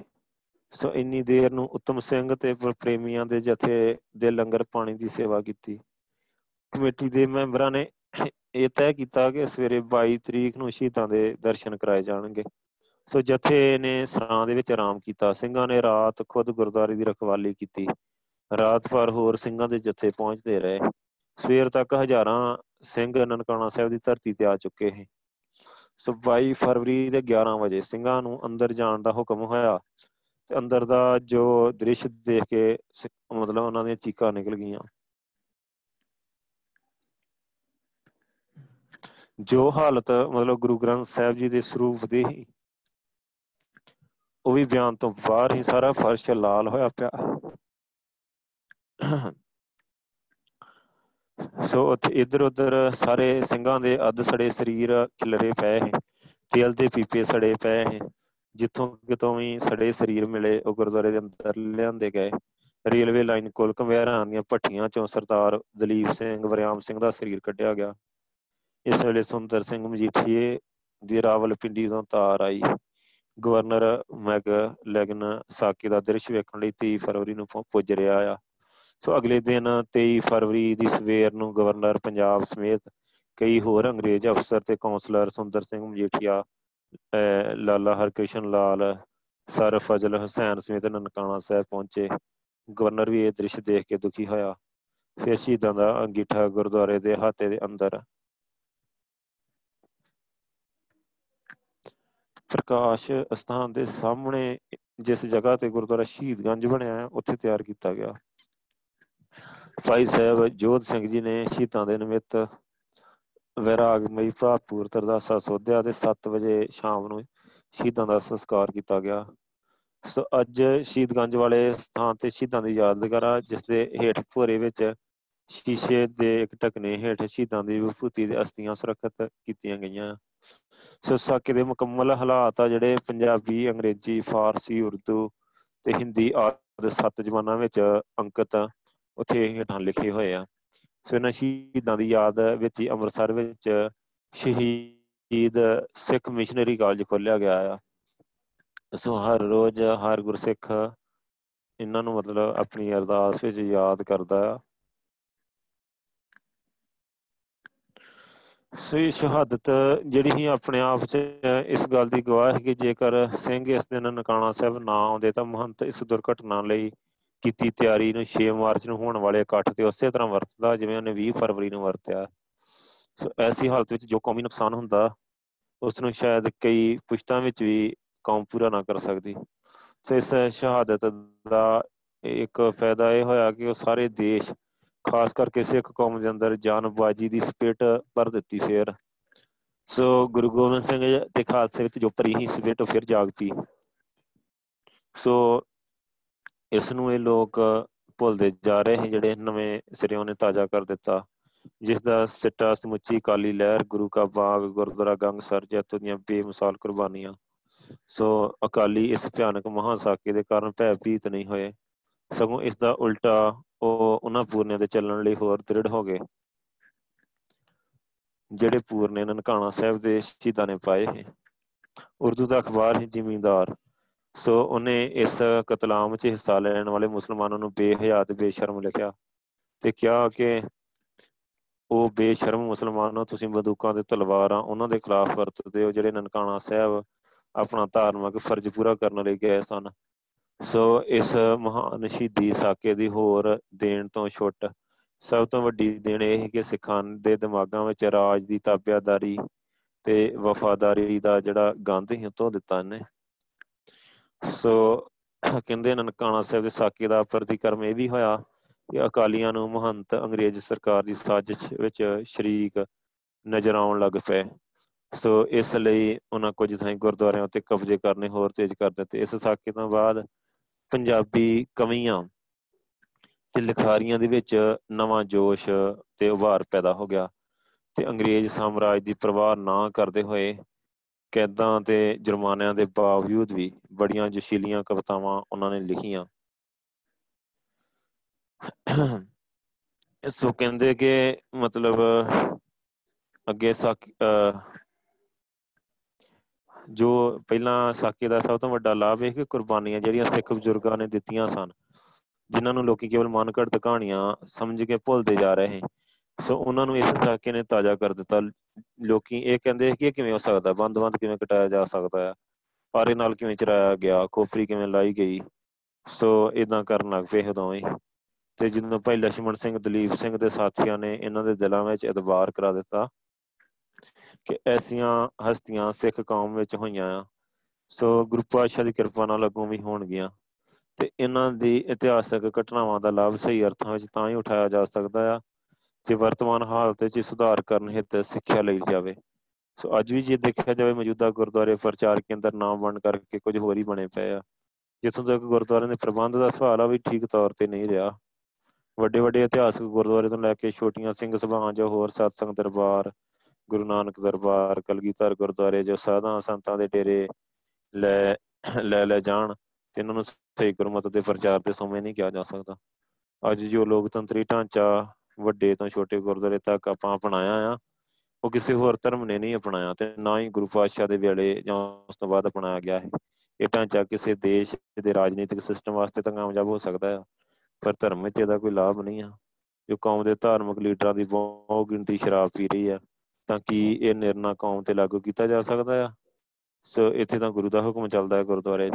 ਸੋ ਅੱਜ ਗੁਰਦੁਆਰਿਆਂ ਵਿੱਚ ਡੈਮੋਕ੍ਰੈਟਿਕ ਢਾਂਚੇ ਨੇ ਜਿਹੜਾ ਪ੍ਰਬੰਧਕ ਆ ਨਾ ਕੌਮ ਦੇ ਸਾਹਮਣੇ ਜਿਹੜੇ ਪੇਸ਼ ਕੀਤੇ ਆ, ਉਹਨਾਂ ਦੀਆਂ ਕਰਤੂਤਾਂ ਤੋਂ ਸਾਰੇ ਵਾਕਫ ਆ, ਜਿਹੜੇ ਹੁਣ ਪ੍ਰਬੰਧਕ ਆ, ਜਿਹੜੇ ਹੋਣਾ ਪ੍ਰਧਾਨ ਉਥੋਂ ਦੇ ਤੇ ਇਲੈਕਸ਼ਨ 'ਚ ਜਿਹੜੇ ਬੰਦੇ ਜਿੱਤਦੇ ਆ ਗੁਰਦੁਆਰਾ ਕਮੇਟੀ ਦੀ ਚ, ਜਿਹੜੇ ਜ਼ਿਆਦਾ ਰੁਪਇਆ ਖਰਚ ਸਕਦੇ ਆ, ਜਿਨ੍ਹਾਂ ਨੇ ਜ਼ਿਆਦਾ ਗੁੰਡੇ ਰੱਖਿਆ ਜ਼ਬਰਦਸਤੀ ਵੋਟਾਂ ਲੈ ਸਕਦੇ ਆ, ਜ਼ਿਆਦਾ ਪਹੁੰਚ ਵਾਲੇ ਆ, ਤੇ ਉਹੀ ਮੈਂਬਰ ਆ। ਸੋ ਇਹਨਾਂ ਚੌਧਰੀਆਂ ਦਾ ਨਿਸ਼ਾਨਾ ਧਰਮ ਪ੍ਰਚਾਰ ਨਹੀਂ ਹੁੰਦਾ, ਤੇ ਨਾ ਹੀ ਇਹਨਾਂ ਨੂੰ ਧਰਮ ਨਾਲ ਕੋਈ ਪਿਆਰ ਹੁੰਦਾ ਆ। ਇਲੈਕਸ਼ਨ ਵਿੱਚ ਜਿੱਤ ਪ੍ਰਾਪਤ ਕਰਨ ਤੋਂ ਬਾਅਦ ਮਤਲਬ ਇਹ ਪੂਰੇ ਪਾਰਟੀਆਂ ਕਰਦੇ ਸ਼ਰਾਬਾਂ ਦੀਆਂ। ਗੁਰਦੁਆਰੇ ਨੂੰ ਆਪਣੇ ਨਿੱਜੀ ਮਤਲਬ ਦੇ ਹੱਲ ਲਈ ਵਰਤਦੇ ਆ। ਸ਼ਰਧਾਲੂ ਸੰਗਤ ਨੂੰ ਧੋਖਾ ਦੇਣ ਲਈ ਆਪਣਾ ਉੱਲੂ ਸਿੱਧਾ ਕਰਦੇ ਆ। ਸੇ ਲੋਕ ਪ੍ਰਧਾਨ ਸਾਹਿਬ, ਸਕੱਤਰ ਸਾਹਿਬ ਜਾਂ ਖਜ਼ਾਨਚੀ ਸਾਹਿਬ ਆਪਣੇ ਆਪ ਨੂੰ ਕਹਿਲਵਾ ਕੇ ਤੇ ਖੁਸ਼ ਹੁੰਦੇ ਆ। ਧਰਮੀ ਹੋਣ ਦਾ ਪੱਜ ਕਰਦੇ ਆ। ਇਹਨਾਂ ਚੋਂ ਜ਼ਿਆਦਾ ਬੇਅਮਰਤੀ ਹੈ ਆਪਣੇ ਮਤਲਬ ਹੱਲ ਕਰਨ ਵਾਸਤੇ। ਤੇ ਚੌਧਰ ਨੂੰ ਪੱਠੇ ਪਾਉਣਾ ਤੇ ਗੁਰਪੁਰਬਾਂ ਤੇ ਜਦੋਂ ਗੁਰੂ ਪਾਤਸ਼ਾਹ ਦੇ ਜੀਵਨ ਉਪਦੇਸ਼ਾਂ ਦੇ ਅਧਿਕਾਰੀ ਬੰਦਿਆਂ ਨਾਲ ਹੀ ਪ੍ਰਚਾਰ ਹੋਣਾ ਆ।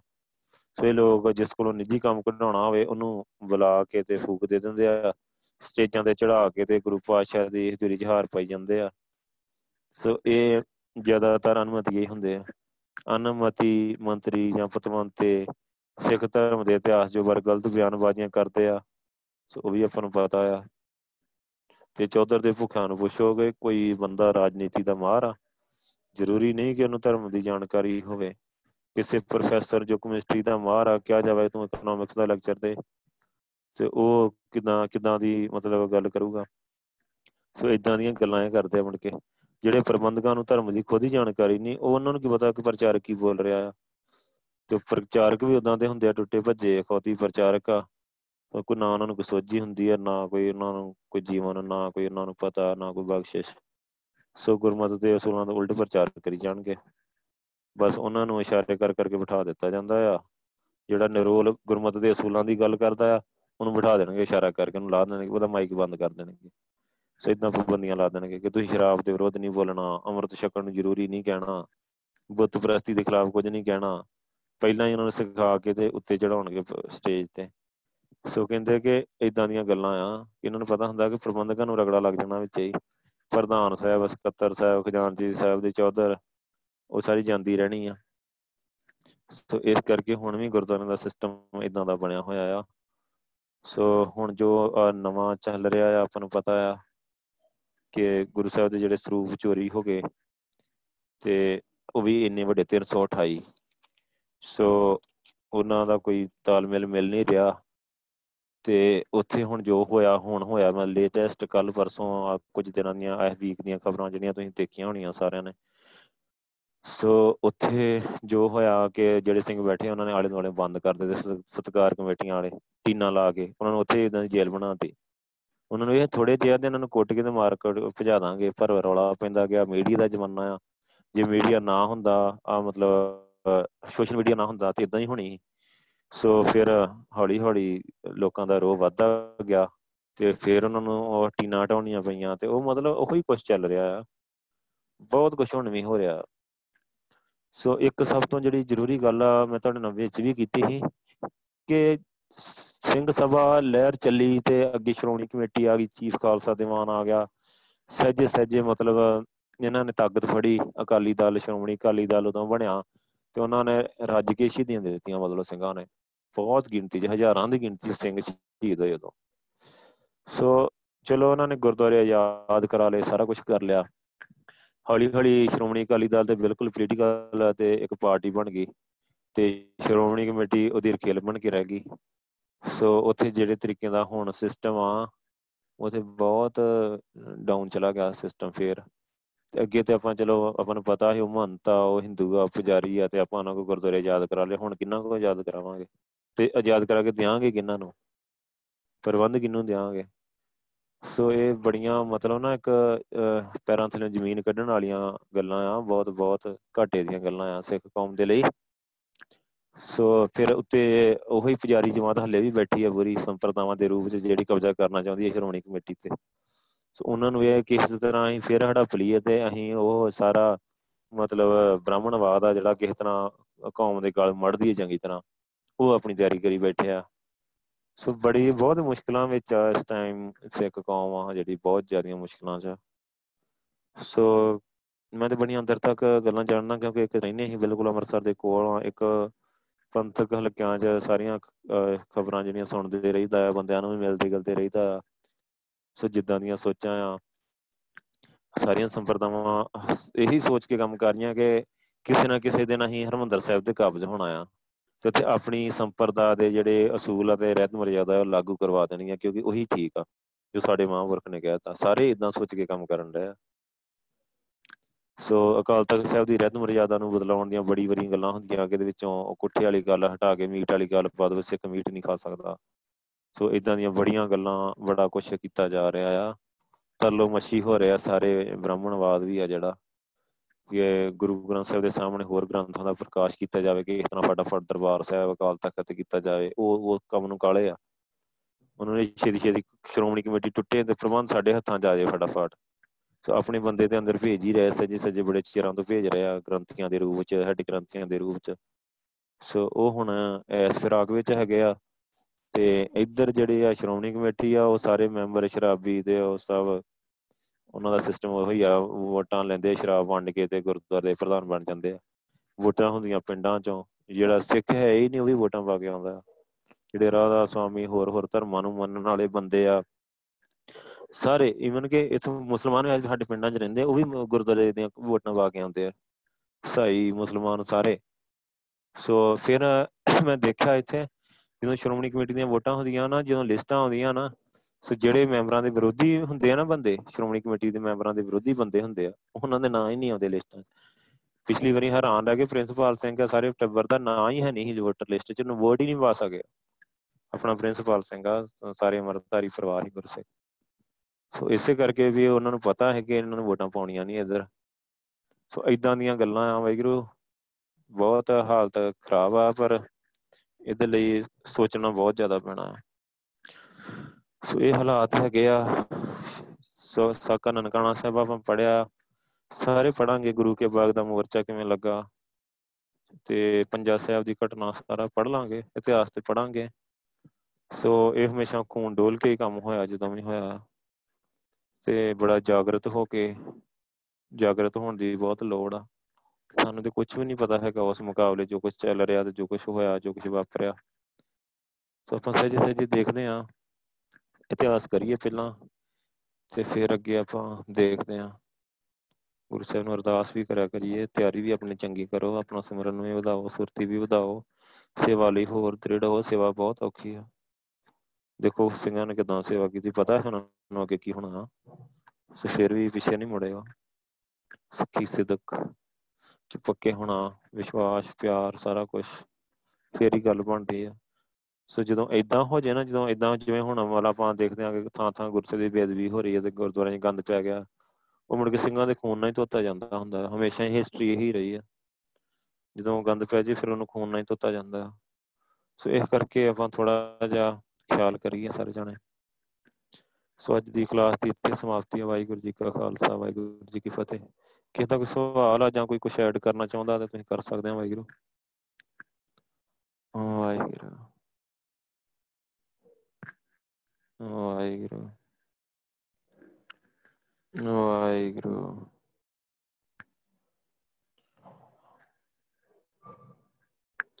ਹਾਂ, ਇੱਥੇ ਇੱਕ ਸਵਾਲ ਹੈ ਕਿ ਜਿਹੜੀ ਆਪਾਂ ਸਟੋਰੀ ਦੱਸੀ ਕਿ ਦਰਬਾਰ ਸਾਹਿਬ ਦੀਆਂ ਪ੍ਰਕਰਮਾਂ 'ਚ ਸ਼ਿਵ ਜੀ ਦੀਆਂ, ਵਿਸ਼ਨੂੰ ਦੀਆਂ, ਮੂਰਤੀਆਂ ਬ੍ਰਹਮਾ ਦੀਆਂ ਲੱਗੀਆਂ ਹੋਈਆਂ ਸੀ। ਤੇ ਬਾਅਦ ਵਿੱਚ ਨਾ ਕਾਨ ਸਿੰਘ ਨਾਭਾ ਨੇ ਡੀਸੀ ਅੰਮ੍ਰਿਤਸਰ ਨੂੰ ਨਾਲ ਲੈ ਕੇ ਪੁਲਿਸ ਨੂੰ ਨਾਲ ਲੈ ਕੇ ਤੇ ਉਹ ਸਾਰੀਆਂ ਚੁਕਵਾਈਆਂ ਸੀ ਉੱਥੋਂ। ਸੋ ਉਹਦਾ ਵੀ ਆਪਾਂ ਆ ਜਾਣਾ ਹੈ ਜੇਕਰ ਆ ਜਾਣਾ ਵਿੱਚ ਉਹ ਵੀ। ਹਾਂਜੀ ਭਾਈ ਜਰਨੈਲ ਸਿੰਘ ਜੀ, ਵਾਹਿਗੁਰੂ। ਮਾਈਕ ਔਨ ਕਰ ਲਓ।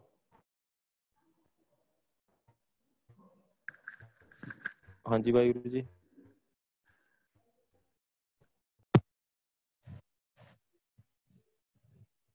ਹਾਂਜੀ ਵਾਹਿਗੁਰੂ ਜੀ, ਬੋਲੋ।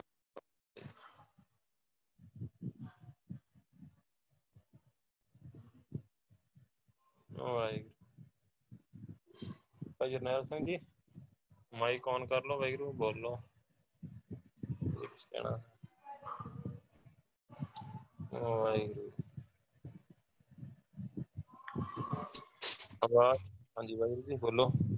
ਹਾਂਜੀ ਵਾਹਿਗੁਰੂ ਜੀ ਆ ਰਹੀ ਆਵਾਜ਼? ਜੀ? ਹਾਂਜੀ ਆਈ ਥੋੜੀ ਜੀ ਰੇਂਜ ਹੋ ਜਾਓ ਥੋੜਾ ਹੋਰ। ਹਾਂਜੀ ਹਾਂਜੀ। ਹਾਂਜੀ ਵਾਹਿਗੁਰੂ ਜੀ ਇਸ ਤਰ੍ਹਾਂ ਮੈਂ ਕਿਹਾ ਅੱਜ ਵੀ ਕਈ ਹਿੰਦੂ ਸਮ ਵਾਹਿਗੁਰੂ ਆਵਾਜ਼ ਸਾਫ਼ ਨਹੀਂ ਆ ਰਹੀ। ਹਮ, ਵਾਹਿਗੁਰੂ। ਹਾਂਜੀ ਵਾਹਿਗੁਰੂ ਜੀ ਜਿਸ ਤਰ੍ਹਾਂ ਅੱਜ ਵੀ ਕਾਫੀ ਜਿਸ ਤਰ੍ਹਾਂ ਸੋਚ। ਸਾਫ਼ ਨਹੀਂ ਆਵਾਜ਼ ਵਾਹਿਗੁਰੂ ਜੀ। ਆਵਾਜ਼ ਬੰਦ ਹੋ ਗਈ।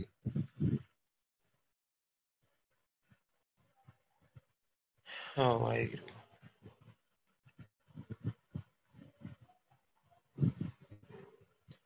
ਵਾਹਿਗੁਰੂ।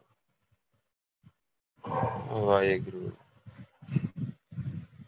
ਵਾਹਿਗੁਰੂ। ਵਾਹਿਗੁਰੂ, ਆਵਾਜ਼ ਨਹੀਂ ਆਈ ਦੁਬਾਰੇ। ਵਾਹਿਗੁਰੂ।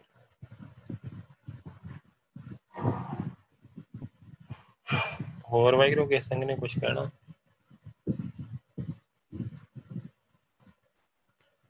ਵਾਹਿਗੁਰੂ